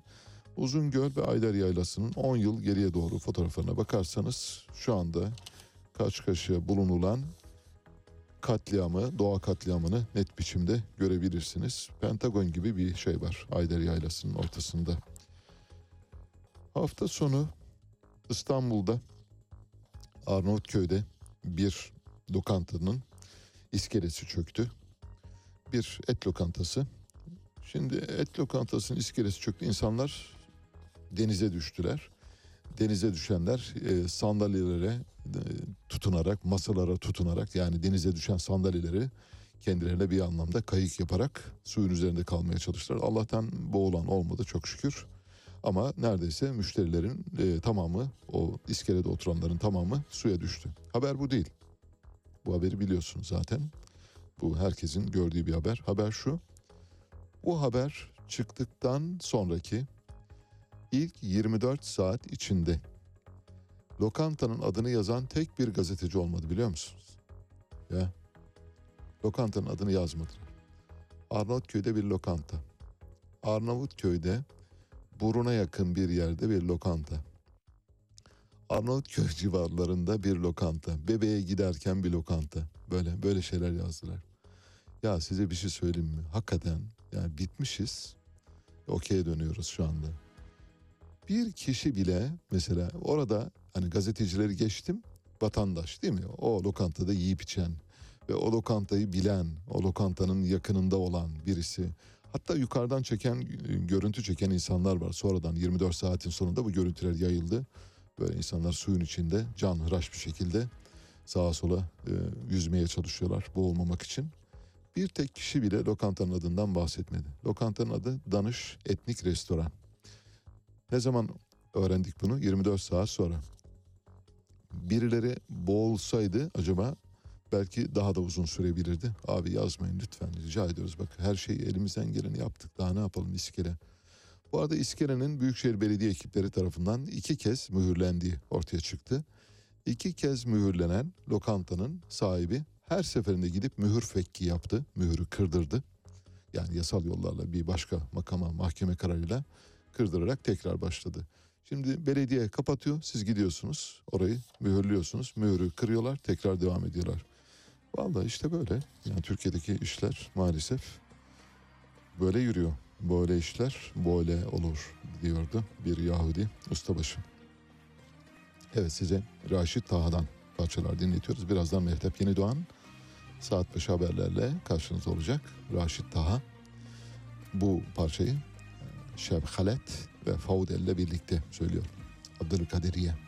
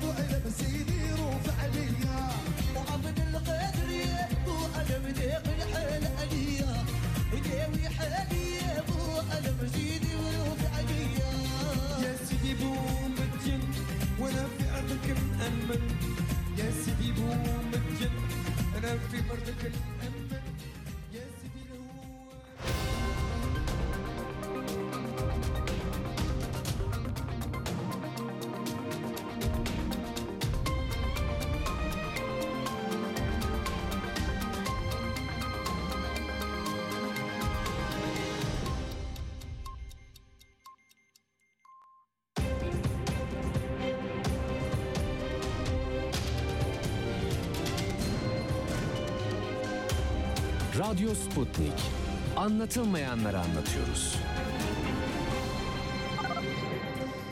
Saat 8 İstanbul stüdyolarından gündemden gelişmeleri aktarıyoruz. Ben Mehtap Yeni Doğan. Önce özetler. Yılın son kabine toplantısı bugün yapılacak. Gündemde emeklilikte yaşa takılanlar düzenlemesi var. Tahıl koridorundan taşınan yük miktarı 15 milyon tonu geçti. Çin'den dikkat çeken koronavirüs kararı geldi. Ayrıntılar birazdan.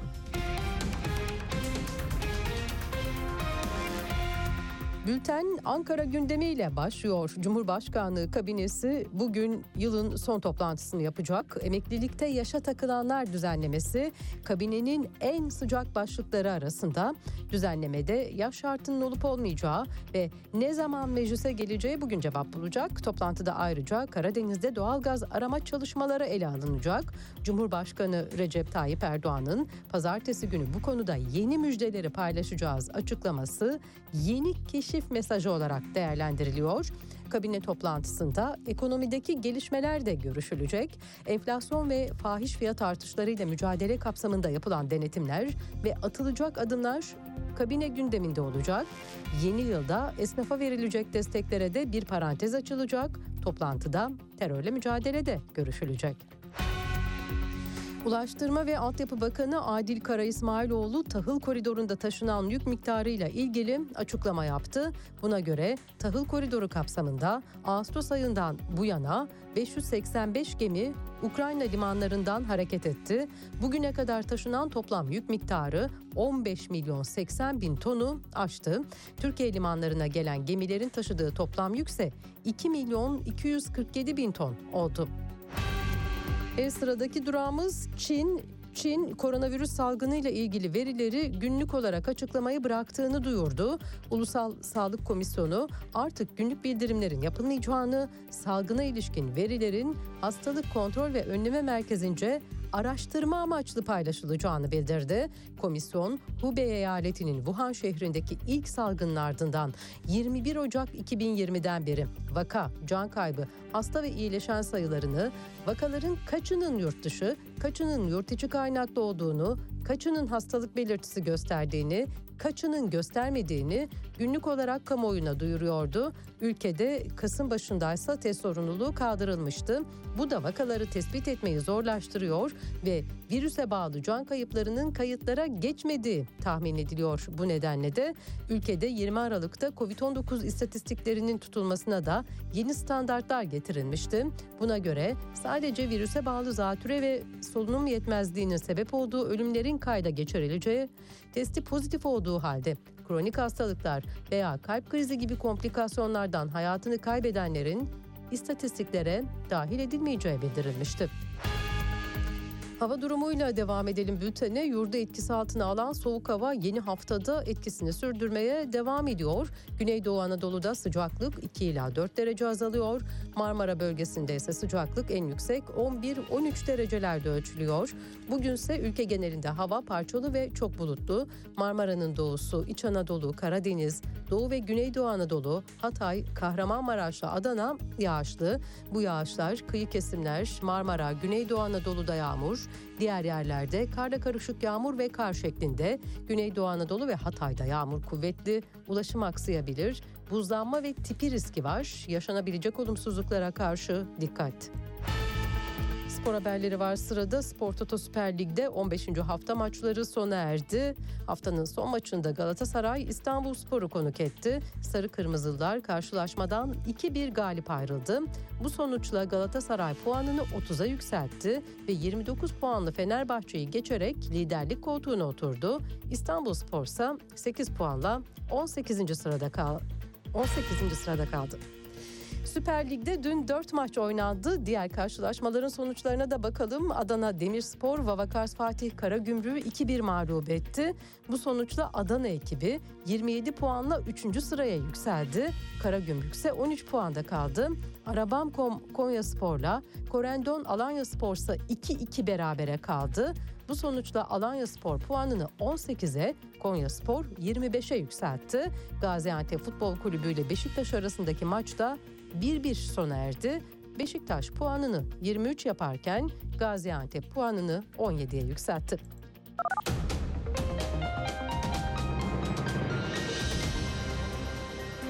Haberleri sunduk. Gelişmelerle tekrar birlikte olacağız. Hoşçakalın.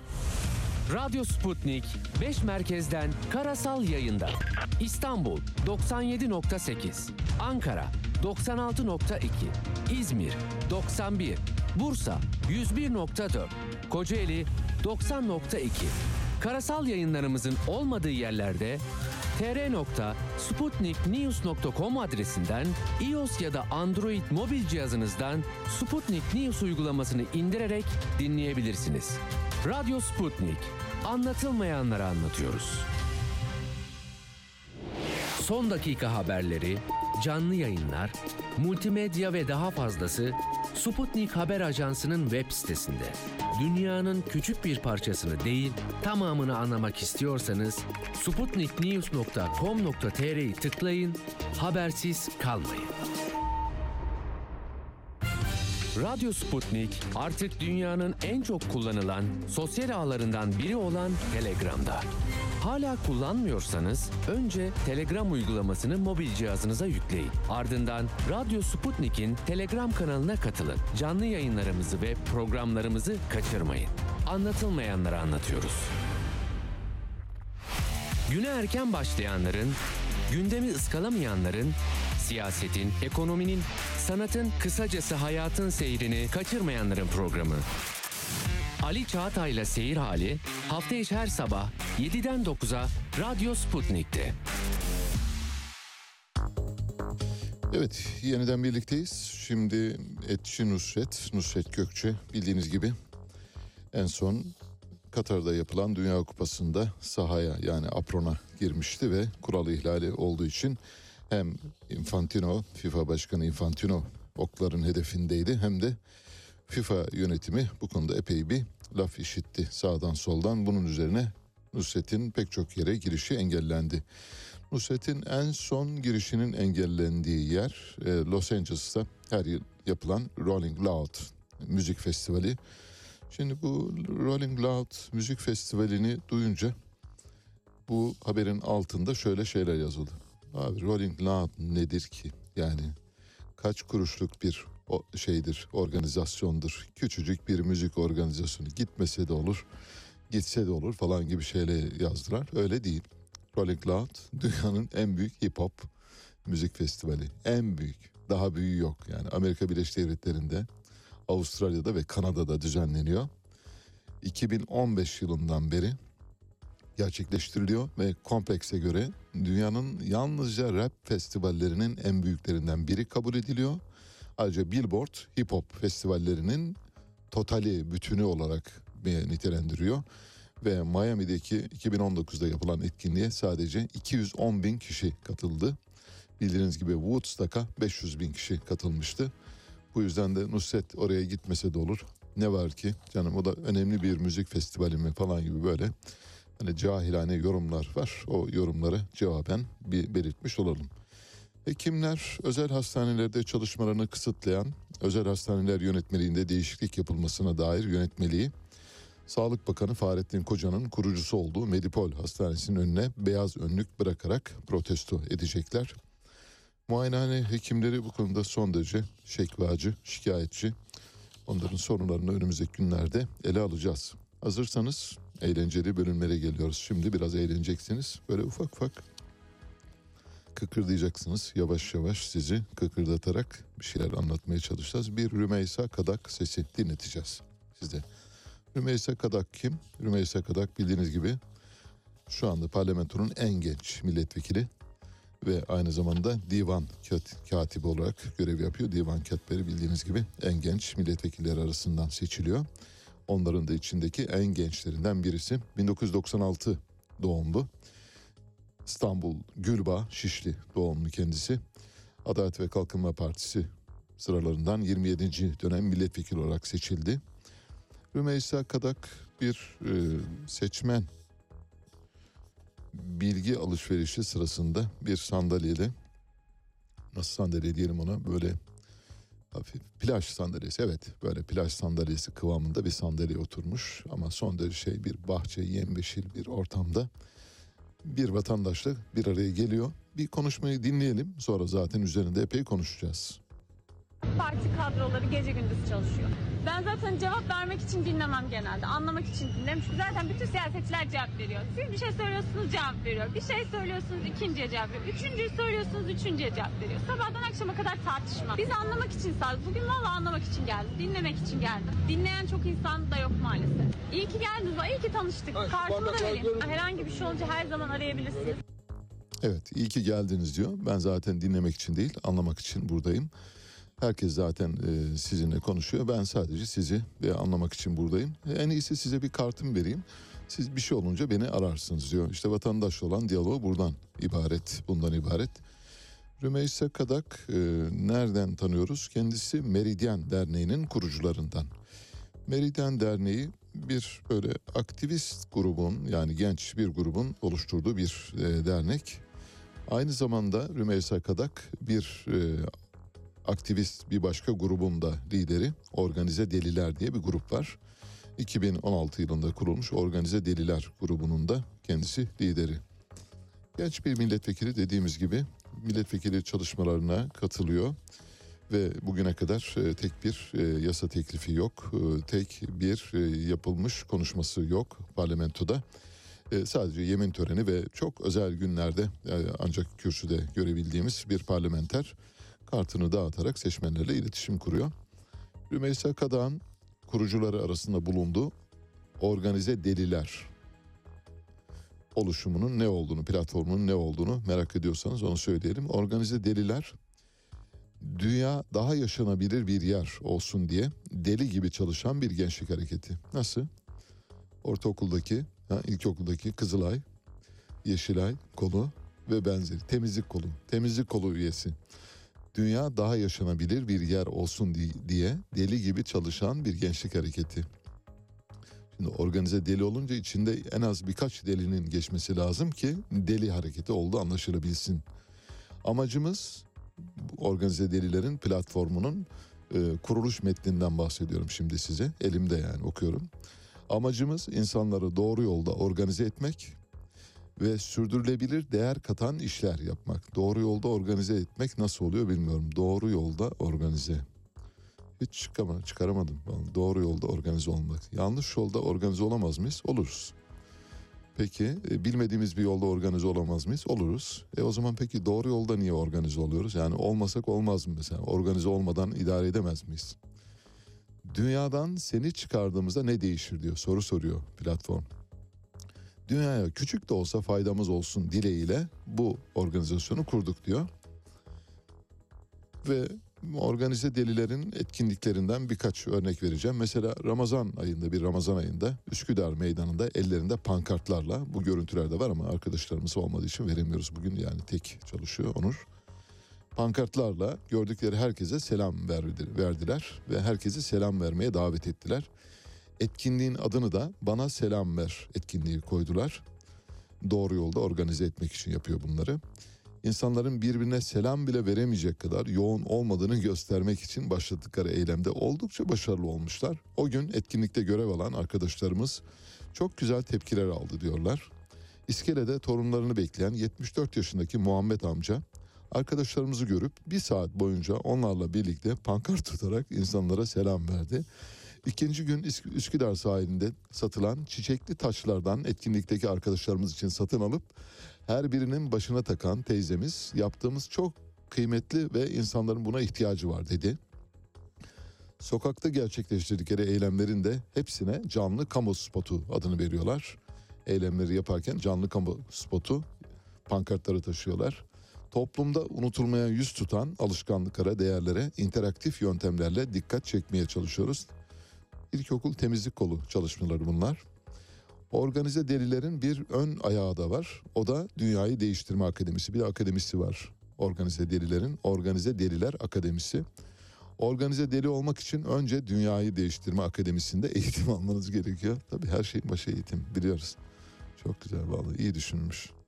Deli olmak da dünyayı değiştirmek de kolay değil diyor. Yani deli olacaksınız, dünyayı değiştireceksiniz. İkisi de zor. Çok zor bir işe girişiyorsunuz. Organize delilerin yeni dönem odak noktası şu. İyilik Şampiyonası projesi gerçekleştiriyorlar. Bu proje kapsamında Üsküdar ve Fatih'te 20 lisede 13 farklı projeyi hayata geçirmeye çalışacaklar. Projeyi bilimsel olarak açıklamak gerekirse, bakın bilimsel olarak da açıklıyorlar. Ha? Yani öyle sıradan bir örgüt değil. Lütfen rica ediyorum samimiyetle ve biraz e, ciddiyetle dinleyin. Sizi ciddiyete davet ediyorum. Eğer gülüyorsanız lütfen gülmeyin. Lütfen rica ediyorum. Bakın bilimsel olarak açıklamak gerekirse organize deliler olarak vücudumuzdaki dopamin ve serotonin seviyesini yükseltici aktiviteler gerçekleştireceğiz. Nasıl olacak peki? Mesela adam sabahleyin kaçmış, kalkmış. Doğalgaz faturası gelmiş değil mi? Mesela doğalgaz faturası içinde bir de hizmet bedeli var. O da yüzde 84 artmış.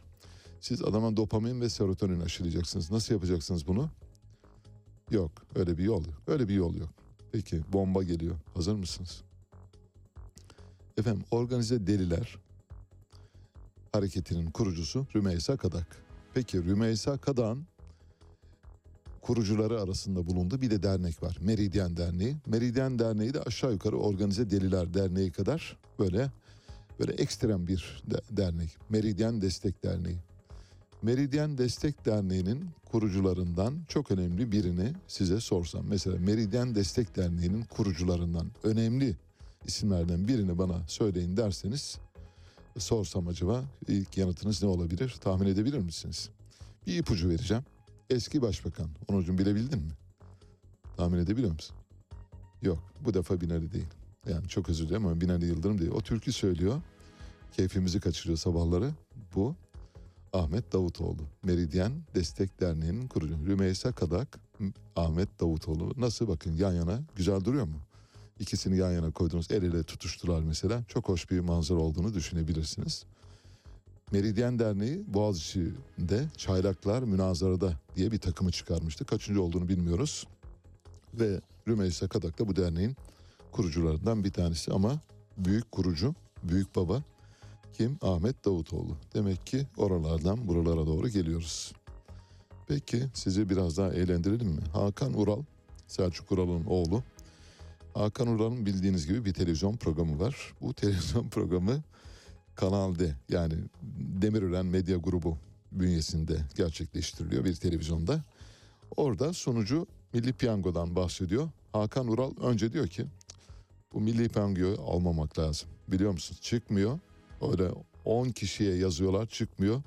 Bence almamak lazım diyor. Bu arada sunucu böyle ufaktan bir işmar ediyor. Diyor ki "Cık, hayır hayır, hayır olmaz. Neden? Ha? Ne? Ha? Ha bizim mi? Ha. Hay Allah, hay Allah. Demirören grubunun mu Milli Piyango? Hay Allah. Diyor ve lafı çeviriyor. Çevir kazı yanmasın. Dinliyoruz. Bu büyük ikramiye tek kişiye.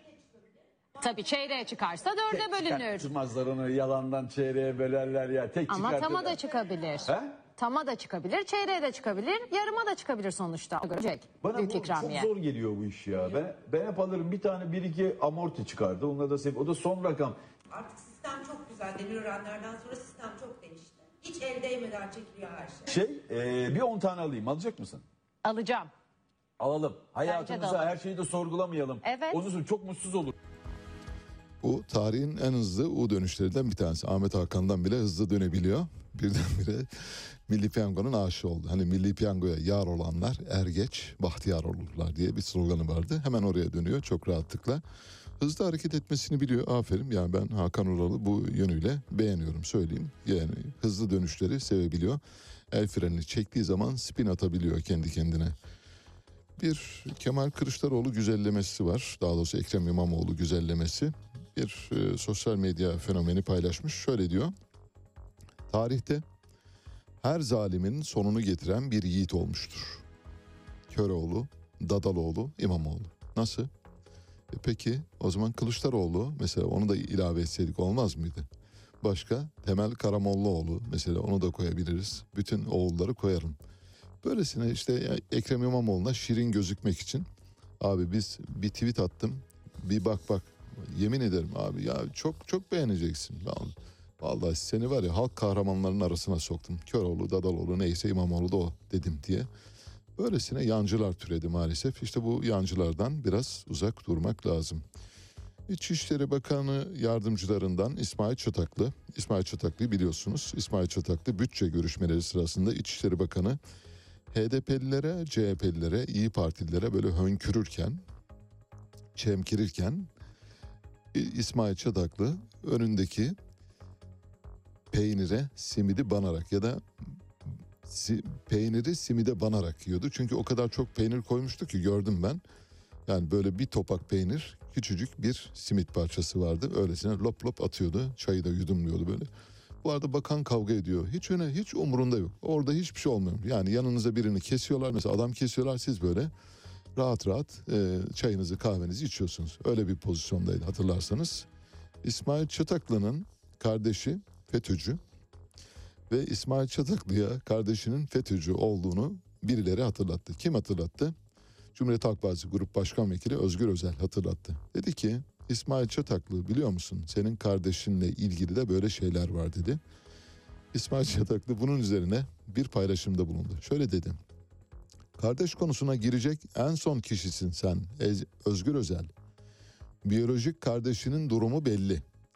Biyolojik olmayan kardeşin Selçuk Kozağaçlı DHKPC yöneticiliğinden içeride.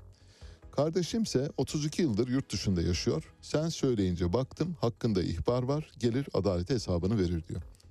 Şimdi 32 yıldır yurt dışında yaşayan bir kardeşi var. Kardeşinin FETÖ'den arandığını bilmiyor. Ve Özgür Özel hatırlatınca dönüyor bakıyor kayıtlara aa gerçekten benim kardeşim de aranıyormuş. Hay Allah diyor. Ya biraz simit ve peynir rica ediyorum. Ama peynir şey olsun böyle labne peyniri olsun. Bu pahalı peynirler var ya böyle hani böyle ekmeğin üzerine sürüyorsun böyle yağ gibi böyle kayıyor ya hani böyle böyle. Ondan istiyorum lütfen rica. Kardeşinin arandığını o gün öğreniyor. Yani hakikaten akıllara seza bir durum. Böyle bir şeyin olmadığını tahmin ediyorsunuz. Kardeşim bal gibi biliyordu ama o gün hatırlatınca ben de baktım evet öyleymiş ama hiç de önemli değil. Gelir hesabını verir. Gelsin versin. Neden gelip hes- hesabını vermiyor kardeşiniz? Neden? Soruyorum hadi çağırın gelsin. Siz İçişleri Bakanısınız. Birader gel bakayım hesabını ver bakayım. Bak senin yüzünden töhmet altında kalıyorum demen gerekmez mi? Hayır. Onucum oradan bir labne peyniriyle böyle gevrek bir simit. İzmir gevreği olsun. Çok güzel gidiyor çayla. Çay böyle çok demli oluyor. Mideme dokunuyor. Öyle çok koyu olmasın. Açık. Açık çay. Rica ediyorum. Çocuklar. Çay çay. Ha, çay. Evet çay verin. Şimdi paradan bir sıfır atılabilir mi tartışması var. Bazı kişiler paradan bir sıfır atmanın zamanının geldiğini söylüyorlar. Ben aynı kanaatte değilim. Paradan bir sıfır ne zaman atılır size söyleyeyim. Ekmek 10 lira olduğu gün paradan bir sıfır atılır. Mesela ekmek 10 liraya çıktı. Tak sıfır atıyorsunuz. Ne oluyor? Ekmek 1 lira. Allah. Ya ucuzluğa bak ya. Memleketteki ucuzluğa baksanıza 1 lira. O gün olacak. Bugün değil. Şimdi değil. Vakti değil. Eğer daha önceden ekmeğin fiyatı oraya gelirse o zaman bir sıfırı atarlar. Türkiye OECD ülkeleri içinde toplu iş sözleşmesi kapsamındaki işçi oranı açısından şu anda en son ülkelerden bir tanesi. Emekçi kesimin hükümetten her yıl asgari ücrette sadaka beklemek yerine sendikal örgütlenmenin önünü açmasını talep etmesi gerekiyor ancak seçim arifesinde bunu talep eden yok. Elimde bir OECD tablosu var, grafik. Toplu iş sözleşmesi kapsamındaki işçilerin oranını gösteriyor. En yüksek oran şu anda İtalya'da. İtalya'da yüzde yüz. İşçilerin neredeyse tamamı sendika kapsamında toplu sözleşmeli grevli haklara sahipler. İkinci sırada Fransa var. O biraz az. Yüzde yüzün biraz altında. 96 civarında. Buradan rakamı görmüyorum ama sadece grafikteki çizgiye bakarak bir orantı yoluyla söylüyorum. Üçüncü sırada Avusturya var. Dünyada en çok sendikalaşmanın ve toplu sözleşmenin olduğu ülkelerden bir tanesi. Dört numara Belçika, beş İzlanda, altı Finlandiya, yedi İsveç falan diye gidiyor. Türkiye'ye bakıyoruz. Listenin sonunda Türkiye'yi gördük. Evet Türkiye en sonda Estonya'nın üzerinde. Estonya'da sıfıra yakın. Bizde sıfırdan biraz yukarıda. Bizde kaç? Vallahi söyleyeyim size 5 civarında. Yani çalışanların yüzde beşi sendikalı ve toplu sözleşme haklarından faydalanıyorlar. Bu Türkiye'nin içinde bulunduğu yani OECD ülkeleri. OECD'nin standartlarını bozuyoruz. Türkiye'yi OECD'den çıkardığınız zaman OECD'de enflasyon sıfıra yakın neredeyse. Türkiye'yi OECD'den çıkardığınız zaman işsizlik neredeyse makul sınırlarda yüzde üç civarında. Türkiye'yi OECD'den çıkardığınız zaman endeksler yükseliyor. Mesela Borsa İstanbul 100 endeksi o kadar dolar karşısında o kadar perişan halde ki artık ölçülemiyor. Ölçülemediği için o yüzden endeksi MS, MSCI diye bir endeks var. Morgan Stanley Capital Index. Bu endekste Türkiye ortalamayı en düşüren ülkelerden bir tanesi. Türkiye'yi çıkardığınız zaman her şey düzeliyor OECD'den. OECD bir ara bunu tartıştı. Acaba Türkiye'yi genel standart sıralamalardan çıkaralım mı? Yani istatistiklerde Türkiye'yi koymayalım diye tartıştılar. Sonra dediler ki çok ayıp olur. Yani yılların Türkiye'sini bu istatistiğin dışında tutmak ayıp olabilir. Elbette durum düzelecektir. Düzeldiği zaman o zaman her şey normale döner diyor. Japonya Başbakanı Shinzo Abe bildiğiniz gibi 12 Temmuz'da Tokyo'da bir e, tapınakta e, tapınakta dua etmeye giderken öldürüldü kendisi. Ve Shinzo Abe ile ilgili yakalanan zanlı, tek zanlı aslında var ellerinde. Zanlı ile ilgili psikiyatrik değerlendirme isteniyor. Deniyor ki akıl sağlığı yerinde mi değil mi ona bir bakacağız. Şimdi bakınız bir başbakan öldürülmüş. Başbakanın öldürülmesinde ortada bulunan tek zanlı yani katil zanlısı tek kişi var. Neredeyse yüzde yüze yakın suçlu oldu aşağı yukarı belli. Yani yargılama sonuçlanmadı ama belli bunu biliyoruz. Ve ona rağmen katil zanlısının akıl sağlığının yerinde olup olmadığı ile ilgili rapor verilmesi isteniyor. Sizin içeride Kıbrıs Barış Harekatı'nda kahramanca çarpışmış bir kor generaliniz içeride ölüyor, çürüyor. Onu dışarı çıkarmak aklınıza gelmiyor. Doktor raporuyla dışarı çıkarılmaması için elinizden gelen her şeyi yapıyorsunuz. Bakın Japonya'da başbakan öldürülmüş. Başbakanın katil zanlısı akıl sağlığı yerinde mi değil mi? Akıl sağlığı yerinde değilse ceza veremezsiniz. Bu kadar basit. 42 yaşında katil zanlısı gözaltı süreci psikiyatrik muayene sebebiyle 10 Ocak 2023'te sona erecek. Eğer psikiyatrik muayenede akıl sağlığı yerinde değil raporu çıkarsa ne oluyor? Başbakanı vuran kişi dışarı çıkıyor. Ne, ne zaman? 10 Ocak 2023'te. Bunun tabii bizim açımızdan önemi var mı yok mu? Var. Şu bakımdan var. Bir defa katil zanlısı Mun tarikatı üyesi. Mun tarikatı bildiğiniz gibi Güney Kore orijinli ve Japon düşmanlığı üzerine kurulu bir tarikat aynı zamanda. İsa'nın işte henüz dünyaya gelmediğini yani öldüğünü ancak tekrar dünyaya geleceğini ve Adem'den önce İsa diye biri olduğunu kabul ediyor Mun tarikatı ve İsa'nın ilk insan olarak çok erken öldüğünü tekrar dünyaya geleceğini ifade ediyor. Yani öyle bir inanışa sahipler ve Mun tarikatı üyeleri diyorlar ki İsa tekrar dünyaya dönünceye kadar onun adına dünyada hüküm kurma yetkisi bize aittir. Kime? Tarikat e, liderine aittir. Tarikat lideri bu yüzden İsa'nın yetkilerini kullanıyor. Böylesine sapkın bir tarikattan bahsediyoruz. Bu sapkın tarikatın diğer dinlerde de benzerleri var ama girmiyorum oraya çünkü ben bir defa girdim. Epey bir izleyiciden e, azar işittim. Yani onu neden bununla kıyaslıyorsunuz diye aynı şey aslında ama işte insanlar maalesef dini hassasiyetleri söz konusu olduğunda çok fazla laf söyletmek istemiyorlar. Halbuki gerçek ortada açık. Yani bu Mun tarikatındaki sapkınlık her neyse diğer dinlerin tamamında da var.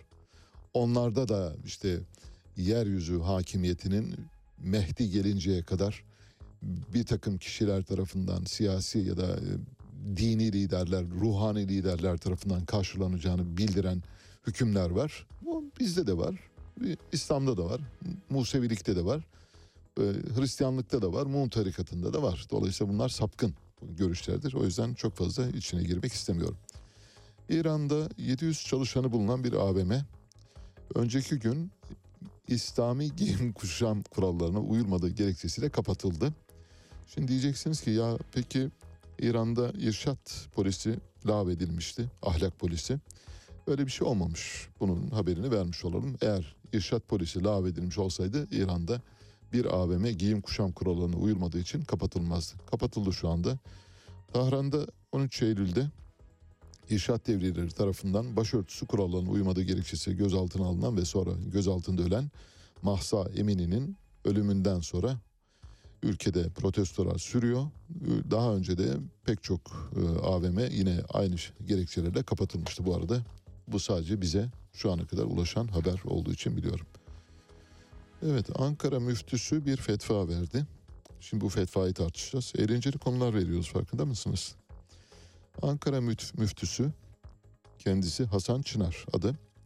Aynı zamanda AK Parti milletvekili aday adayı. Zebra eti helal dedi. Bu böyle bir millet ayağa kalktı. Ya zebra eti de helal olur mu kardeşim? Peki zebra helalse o zaman at eti de helal. Katır da helal, eşek de helal falan demeye başladılar. Vallahi şimdi tabii meselenin kaynağına gittiğimizde müftünün doğru söylediğini göreceksiniz. Yani müftü öyle boşuna konuşmamış bu arada. Yani Sezar'ın hakkını Sezar'a vermek lazım. Çünkü dini akideler neyi öngörüyorsa oradan yola çıkmak için. Bakara suresinden ben size bu olayın kaynağını aktarmaya çalışacağım. O zaman anlayacaksınız ki müftü doğru söylüyor. Peki bugüne kadar niye birisi söylememiş? Söylememişler. İlk kez Hasan Bey söylemiş. Hasan Bey e, alnında ışığı ilk hisseden insan. Şimdi diyorlar ki peki eşek eti neden haram? O başka bu başka. Çünkü tek tırnaklı yani tek toynaklı dediğimiz at eşek, zebra, katır, domuz, gergedan ve tapirler bunlar dinen haram. Tek tırnaklı hayvanların etinin tüketilmesi İslam dinine göre uygun değil. Tek tırnaklı hayvanların insan sağlığına fazladan faydadan çok zararı olacağından dolayı beslenme rejimleri dolayısıyla be- beslenme rasyoları dolayısıyla zararlı olduğu düşünülüyor. Fakat Bakara suresi 172. ayet ve Maide suresi 1 ve 4. ayetlerine göre. Diyor ki 1. Sığır, manda, koyun, keçi, deve, tavşan, tavuk, kaz, ördek, hindi türündeki evcil hayvanlar helal. Geyik, ceylan, dağ keçisi, yabani sığır dikkatinizi çekiyorum hazırsanız ve zebra gibi vahşi hayvanlar helal. Bakara suresi 172. ayet, Maide suresi 1 ve 4. ayetlerinden okuyorum size. Güvercin, serçe, bıldırcın, sığırcık, balıkçıl gibi kuşlar helal. Çekirge sünnetle yenilebilir diyor. Sünnetle yenilmesi nedir? Aç kaldınız, yiyecek başka bir şeyiniz yok. Çekirgeyi yiyebilirsiniz diyor. Peygamber sünneti. Ya da hadislerle gelen sünnetlerden olduğunu söyleyebiliriz. Buhari'nin bir sünneti bu ayrıca çekirge. Domuz haram. Kur'an'ın açık hükmüyle belli. Maide suresi 5. ayette belirtiliyor. Diyor ki haramdır ve Kur'an'da eti haram olan ve ismen belirtilmiş tek hayvan da domuz bu arada. Bunun dışındakilerin hepsi hadislerle ve iştihatlarla ortaya çıkarılan durum. Bir tek domuz için bu verilmiştir.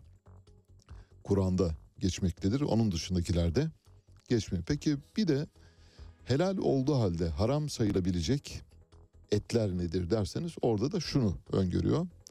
Kur'an diyor ki Allah size ancak leş, kan, domuz eti ve Allah'tan başkası adına kesileni haram kıldı diyor. Yani Allah adına kurban edilmiş bir hayvanın dışındaki hayvanı yemeniz haram. Hayvan düştü çatıdan öldü değil mi? Yemeyeceksiniz.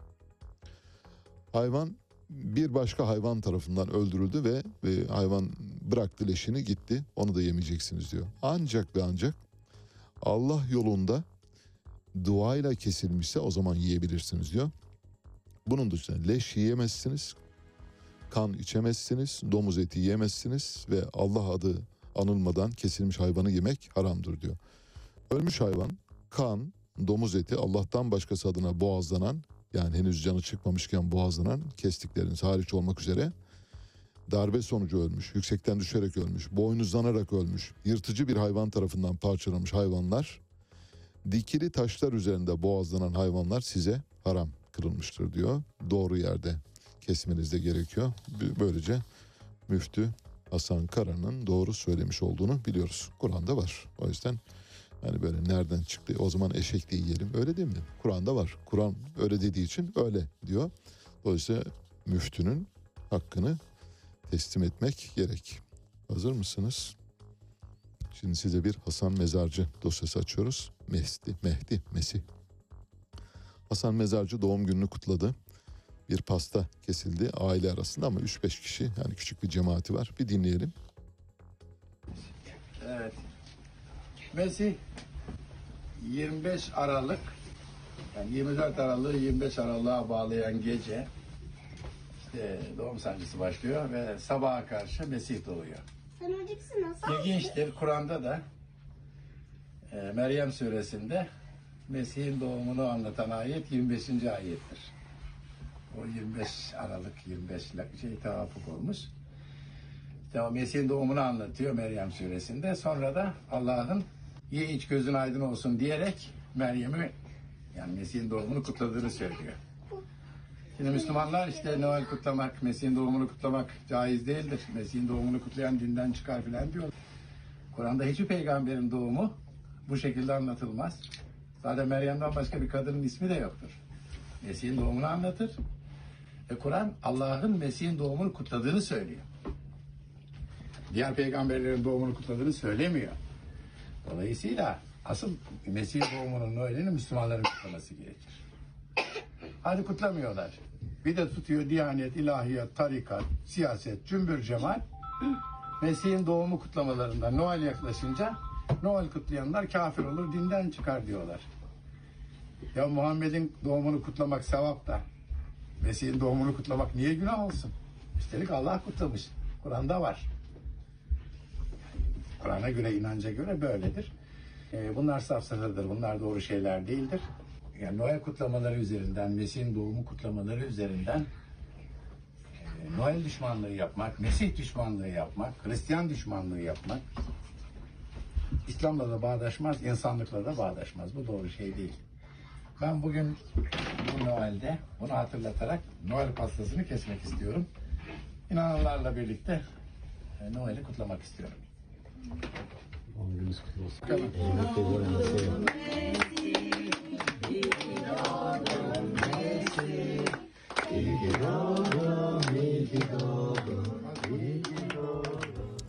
Evet yani hani bir tımarhane diyeceğiz ama hakaret olmasın diye söylemiyoruz maalesef ama maalesef öyle demek lazım. Tabii Hasan Mezarcı son dönemde epey bir konuşuluyor. Hasan Mezarcı din konusunda çok sayıda ahkamı değiştirdi kendisi. Tabii öyle fetva veriyor. Uyarlar uymazlar işte o küçük cemaati uyar belki pek çok insan ama hakikaten böyle küçük küçük putları deviren şeyler söyledi. Mesela Hasan Mezarcı e, su içmenin orucu bozacağına dair dini ahkamı iptal etti bir süre önce. Oruç tutanlar su içersek orucumuz bozulur diye endişe etmesin, suyunu içsin, orucuna devam etsin diyor. Bu birinci ahkam iptal etti. Tanrı için kurban kesme ahkamını da iptal etti. Parayı fakirlere verin diyor. Yüzde yüz katılıyorum. Yüzde yüz. Yani burada Mesih'in yanındayım. Hasan Mezarcı'nın yanındayım. Yemin ederim. Şöyle dedi, kurban kesme mecburiyetiyle ilgili dini ahkamı iptal ettiğimi açıklamıştım. Bu sözüm kefaret, yemin, adak, hac ve kurban bayramı kurbanları gibi bütün kurbanları kapsar. Kurban bayramlarını kurban kesmeden de kutlayabilir, kurbana vereceğiniz parayı fakirlere verebilirsiniz dedi. Dinlerdeki Tanrı için kurban kesme ahkamını da iptal ettim diyor. Diğer dinler adına da karar veriyor bu arada dikkatinizi çekerse. Yani Budistlerden Musevilere, Hristiyanlara kadar herkesi kapsayacak şekilde bir ahkam inşa ediyor. Tesettürle ilgili ahkamı iptal etti. Bundan bir süre önce içki yasayla ilgili olanı iptal etti. Mesela şöyle dedi, içki yasayla ilgili din ahkamını iptal ettim. Tesettür, harem selam, onunla ilgili dini ahkamı da iptal ettim. Kadınlar artık mecbur değil, dolayısıyla dininizi güncelleyin diyor. Download edin demek istiyor. Bir de çocuk evliliklerle ilgili mesela bu da çok yerinde. Bence çok aklı başında şeyler söylüyor e, kimi zaman. Çocuk yaşta evlilik ve kadınlara ilişkin bazı dini hükümleri de iptal etti. Biiznillah İbrahimi dinlerdeki akıl ba- bali, reşit olmayan çocuk evliliğini, kızların onayı olmadan evlendirilmesini, kadının şahitliğinin kabul edilmemesini, mirastan kadının erkekten az pay almasını, kadına şiddeti tecviz eden dini ahkamı iptal ediyorum. Kulağı olan işitsin diyor. Ne demek istiyor? Küçük yaştaki çocukları evlendiremezsiniz diyor. İptal ettim diyor. Kadının mirastan daha az pay alması ile ilgili düzenlemeyi iptal ettim diyor. Kadına şiddeti uygun gören, cevaz gören ahkamı iptal ettim diyor. Aile içi şiddeti ortadan kaldırıyor. Kadının şahitliğinin kabul edilmemesiyle ilgili ahkamı iptal ettim diyor. Müthiş bir şeyde bulunuyor. Şimdi Hasan Mezarcı bunu yaparken mesela böyle aklıma geliyor. Enver Ören bildiğiniz gibi Türkiye Gazetesi TGRT camiası. Kendisi bir tarikat mensubuydu. Tarikat şeyhiydi. Damat olduğu için e, posta damat olarak oturmuştu. E, Türkiye'deki tarikatların pek çoğunda var. Mesela Esat Coşan da işte Nakşibendi cemaatinin e, bir yani şeyhin oğlu olduğu için kendisi e, şeyhin damadı olduğu için o posta oturmuştu. Enver Ören de yine aynı kontenjandan. Sabahattin Önkivar'ın bir e, kitabı var. Bu kitapla ilgili Enver Ören'in varisleri dava açtılar. Enver Ören'in oğlu Mücahit Ören. Kitapta yargı suç unsuru bulamadı. Şimdi e, Sabahattin Önkivar kitapta şunu söylüyor. Enver Ören'le bir diyaloğunu anlatıyor. Şöyle soruyor. Diyor ki Enver abi haram diye kadınların elini sıkmıyorsun ama maşallah holdingde çalışan bütün güzel kadınları kucaklıyorsun diyor. Enver Ören'in cevabı şöyle. Sabahattin, holdingdeki hanımlar benim için cariye hükmünde. Sabahattin soruyor diyor ki anlayamadım ne demek o? Enver Ören cevaplıyor. İaşesini sağladığın hanım sana dinen haram sayılmaz diyor. Sabahattin Önkibar soruyor. Peki diyor nikah niye var o zaman? Bas parayı ver maaşı oldu bitti nikah diyor Enver Ören. Cariye diyorum e, Sabahattin diyor eşlemiyorum cariyelerde nikah aranmaz. Peki diyor Sabahattin Önkibar çok güzel soruyor. Peki cariye olmak için gayrimüslim olmak gerekmiyor mu diyor. Enver Ören'in buna da cevabı var. O da var ama esas olan nafakasını sağlamaktır diyor. Nasıl?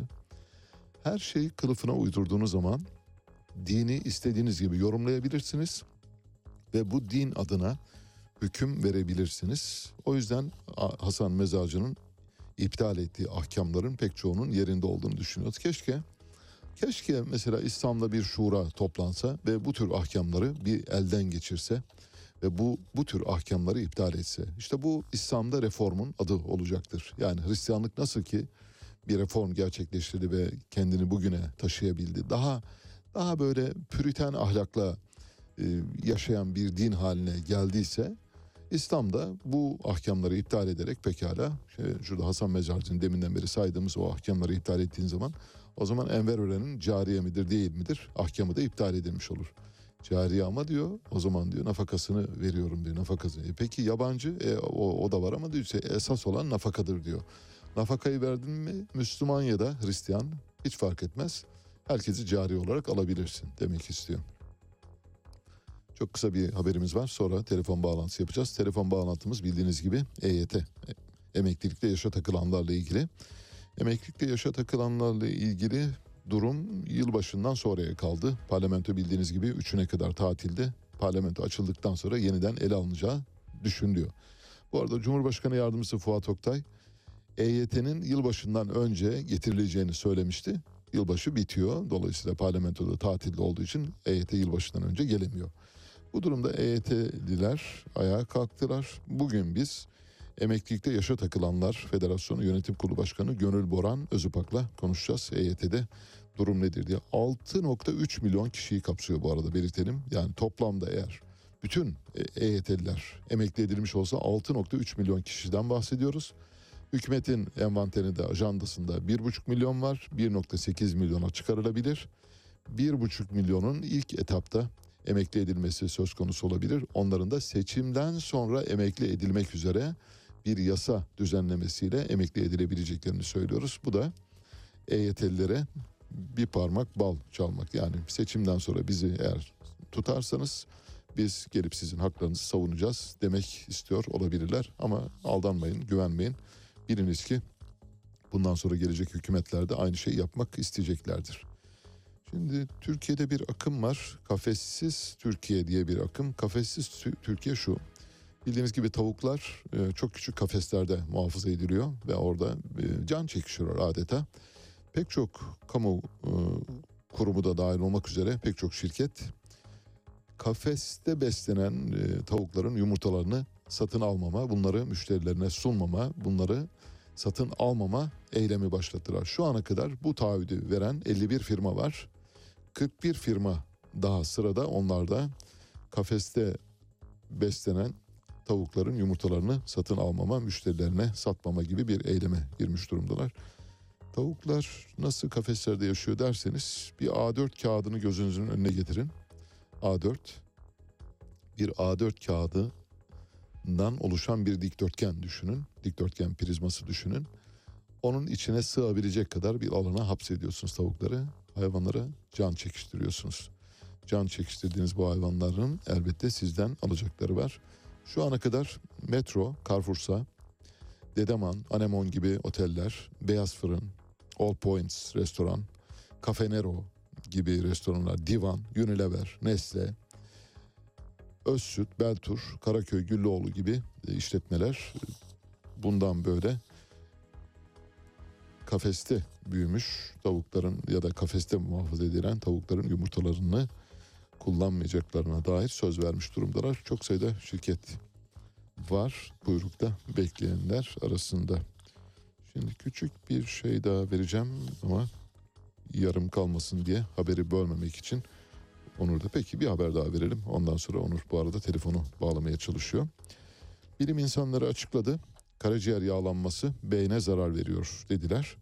İngiltere'de Roger Williams Hepatoloji Enstitüsü'nden bilim insanları alkol kaynağı olmayan karaciğer yağlanmasının beyin üzerindeki etkilerini inceledi. Bilim, bilim insanları bu kapsamda farelere yağ oranı %10'u geçmeyen ve yağ oranı %55 olan iki farklı öğün verdiler. Araştırma sonunda 16 haftanın sonunda yağ oranı yüksek olan gıdalarla beslenen farelerin karaciğerlerinin yağlandığı bu durumda beyinde oksijen miktarını düşürüp hücrelerde iltihabı artırarak beyne zarar verdiği saptandı. Ayrıca bilim insanları yağ ve şeker oranı yüksek gıdaların tüketiminin düşürülmesi yalnızca obeziteyle mücadelede değil aynı zamanda karaciğer sağlığının ve beyin sağlığının korunması için de gerekli olduğunu söylediler. Alkol kaynaklı olmayan fazla yağ tüketimine bağlı olarak karaciğerin yağlandığı ortaya çıktı. Karaciğeri yağlanan insanlar ne yaparlar? Oksijen taşıma kapasitesi düşer. Yani kan depolama kapasitesi düşer. Bu da nefes problemlerine başta olmak üzere bir şeylere yol açar. Bununla ilgili Filipinler'den size bir örnek verecektik ama artık yarına kaldı. Filipinler'de denizaltı zıpkınla ve mızrakla avcılık yapan bir e, kabile var. Bu kabilenin mensuplarının en az su altında kalanı 13 dakika kalıyor. 13 dakika suyun altında kalabiliyor. Üstelik de su altında hareket ediyorlar. Nasıl bir e, ciğer yapısı ya da nasıl bir e, yapı kazandığını size yarın anlatmaya çalışacağım. Çünkü bu bir evrimleşme süreci. Bu evrimleşme sürecine siz de dahil olursanız siz de yarın o Filipinler'deki insanlar gibi Suyun altında 13, 14, 15 dakika kalabilirsiniz. Evet geldik telefon bağlantısı saatimize EYT'lileri konuşacağız. EYT'de gelinen son durum ne diyeceğiz? Yaklaşık 7-8 dakika vaktimiz var. Telefon hattımızda da Emeklilikte Yaşa Takılanlar Federasyonu Yönetim Kurulu Başkanı Gönül Boran Özüpak var. Gönül Hanım hoş geldiniz. Merhaba, iyi yayınlar diliyorum Ali Bey. Çok teşekkürler katıldığınız için. Ee, bize 7-8 dakikada hem durumu anlatmanızı, e, tabii zor olduğunu biliyorum ama siz sığdırırsınız diye düşünüyorum. Hem de e, bu çerçevedeki bir eylem planınızı bizimle paylaşmanızı rica ediyorum. Durum nedir? Eylem planınızda neler var? Evet, bugün e, kabinenin toplandığı bilgisini Sayın Vedat Bilgin'le e, netleştirmiş oldu. E, saat 3'te kabine gerçekleşecek ve burada da teknik detayların emeklilikte yaşa takılanlarla ilgili e, bir sunum yapacağı bir bilgisini Vedat Bey basında dile getirdi. Fakat e, sorulan sorularla aldığımız cevaplarla o kadar karma karış oldu ki aklımız.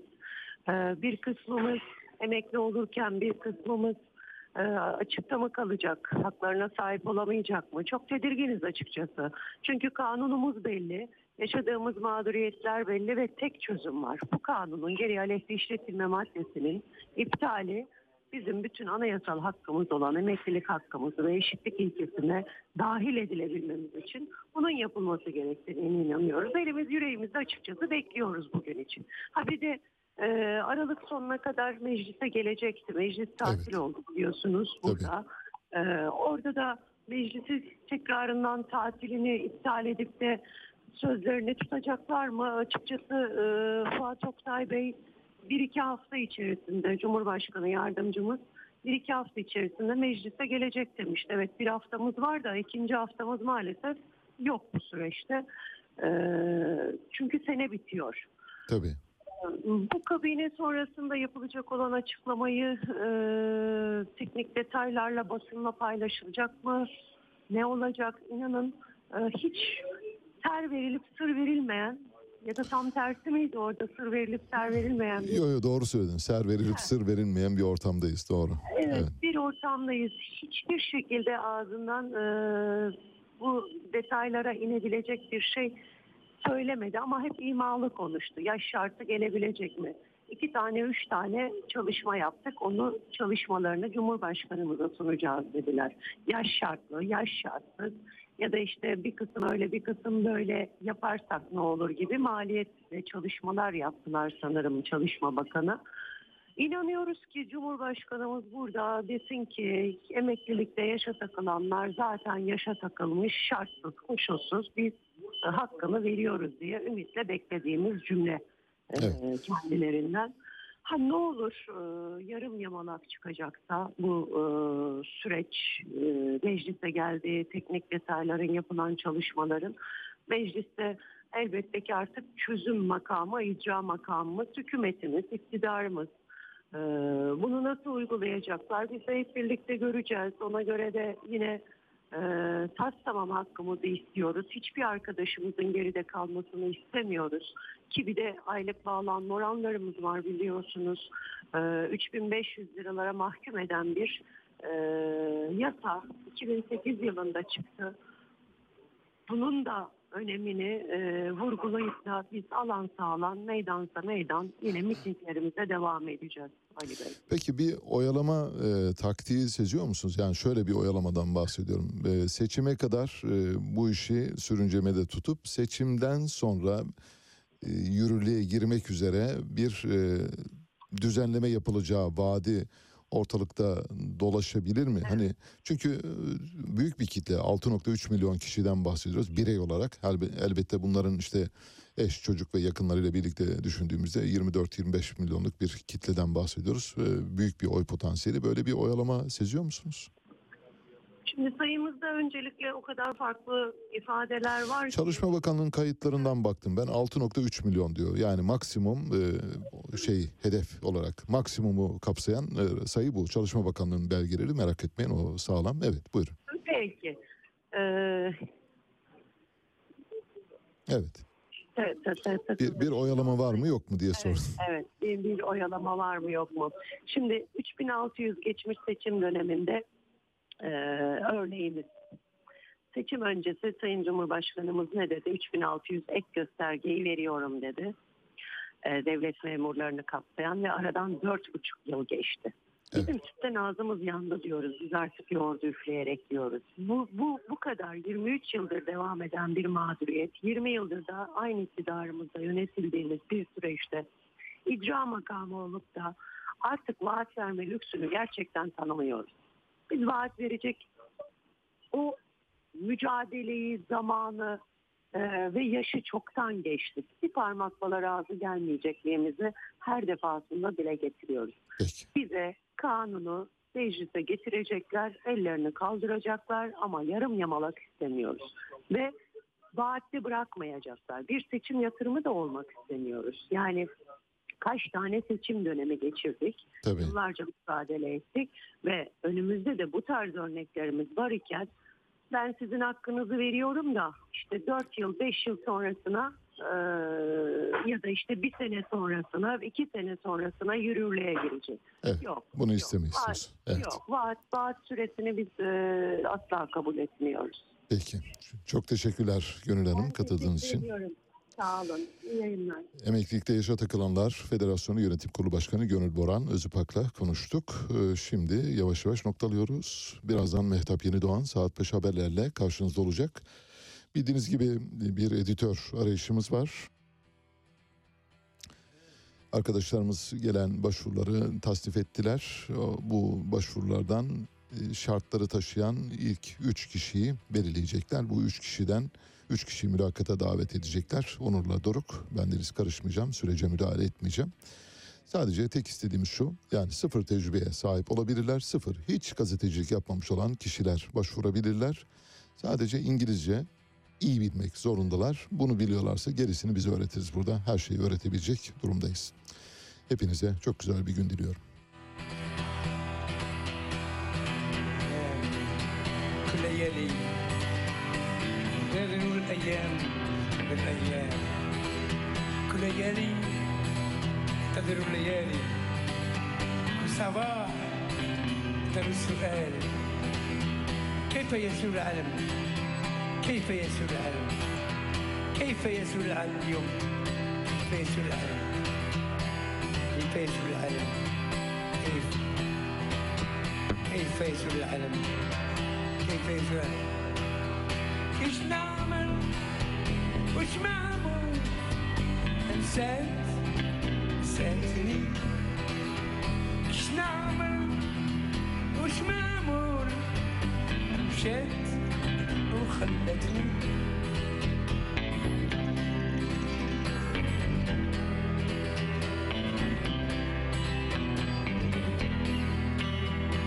أنا قبيح أنا مختلف. أنا عربي هل أنا أوروبي؟ هل أنا هندي هل أنا أسود؟ هل أنا يهودي أنا مختلف؟ نعمل مش معمول. مشان ساجني مسافر مع النجوم. نسافر معاهم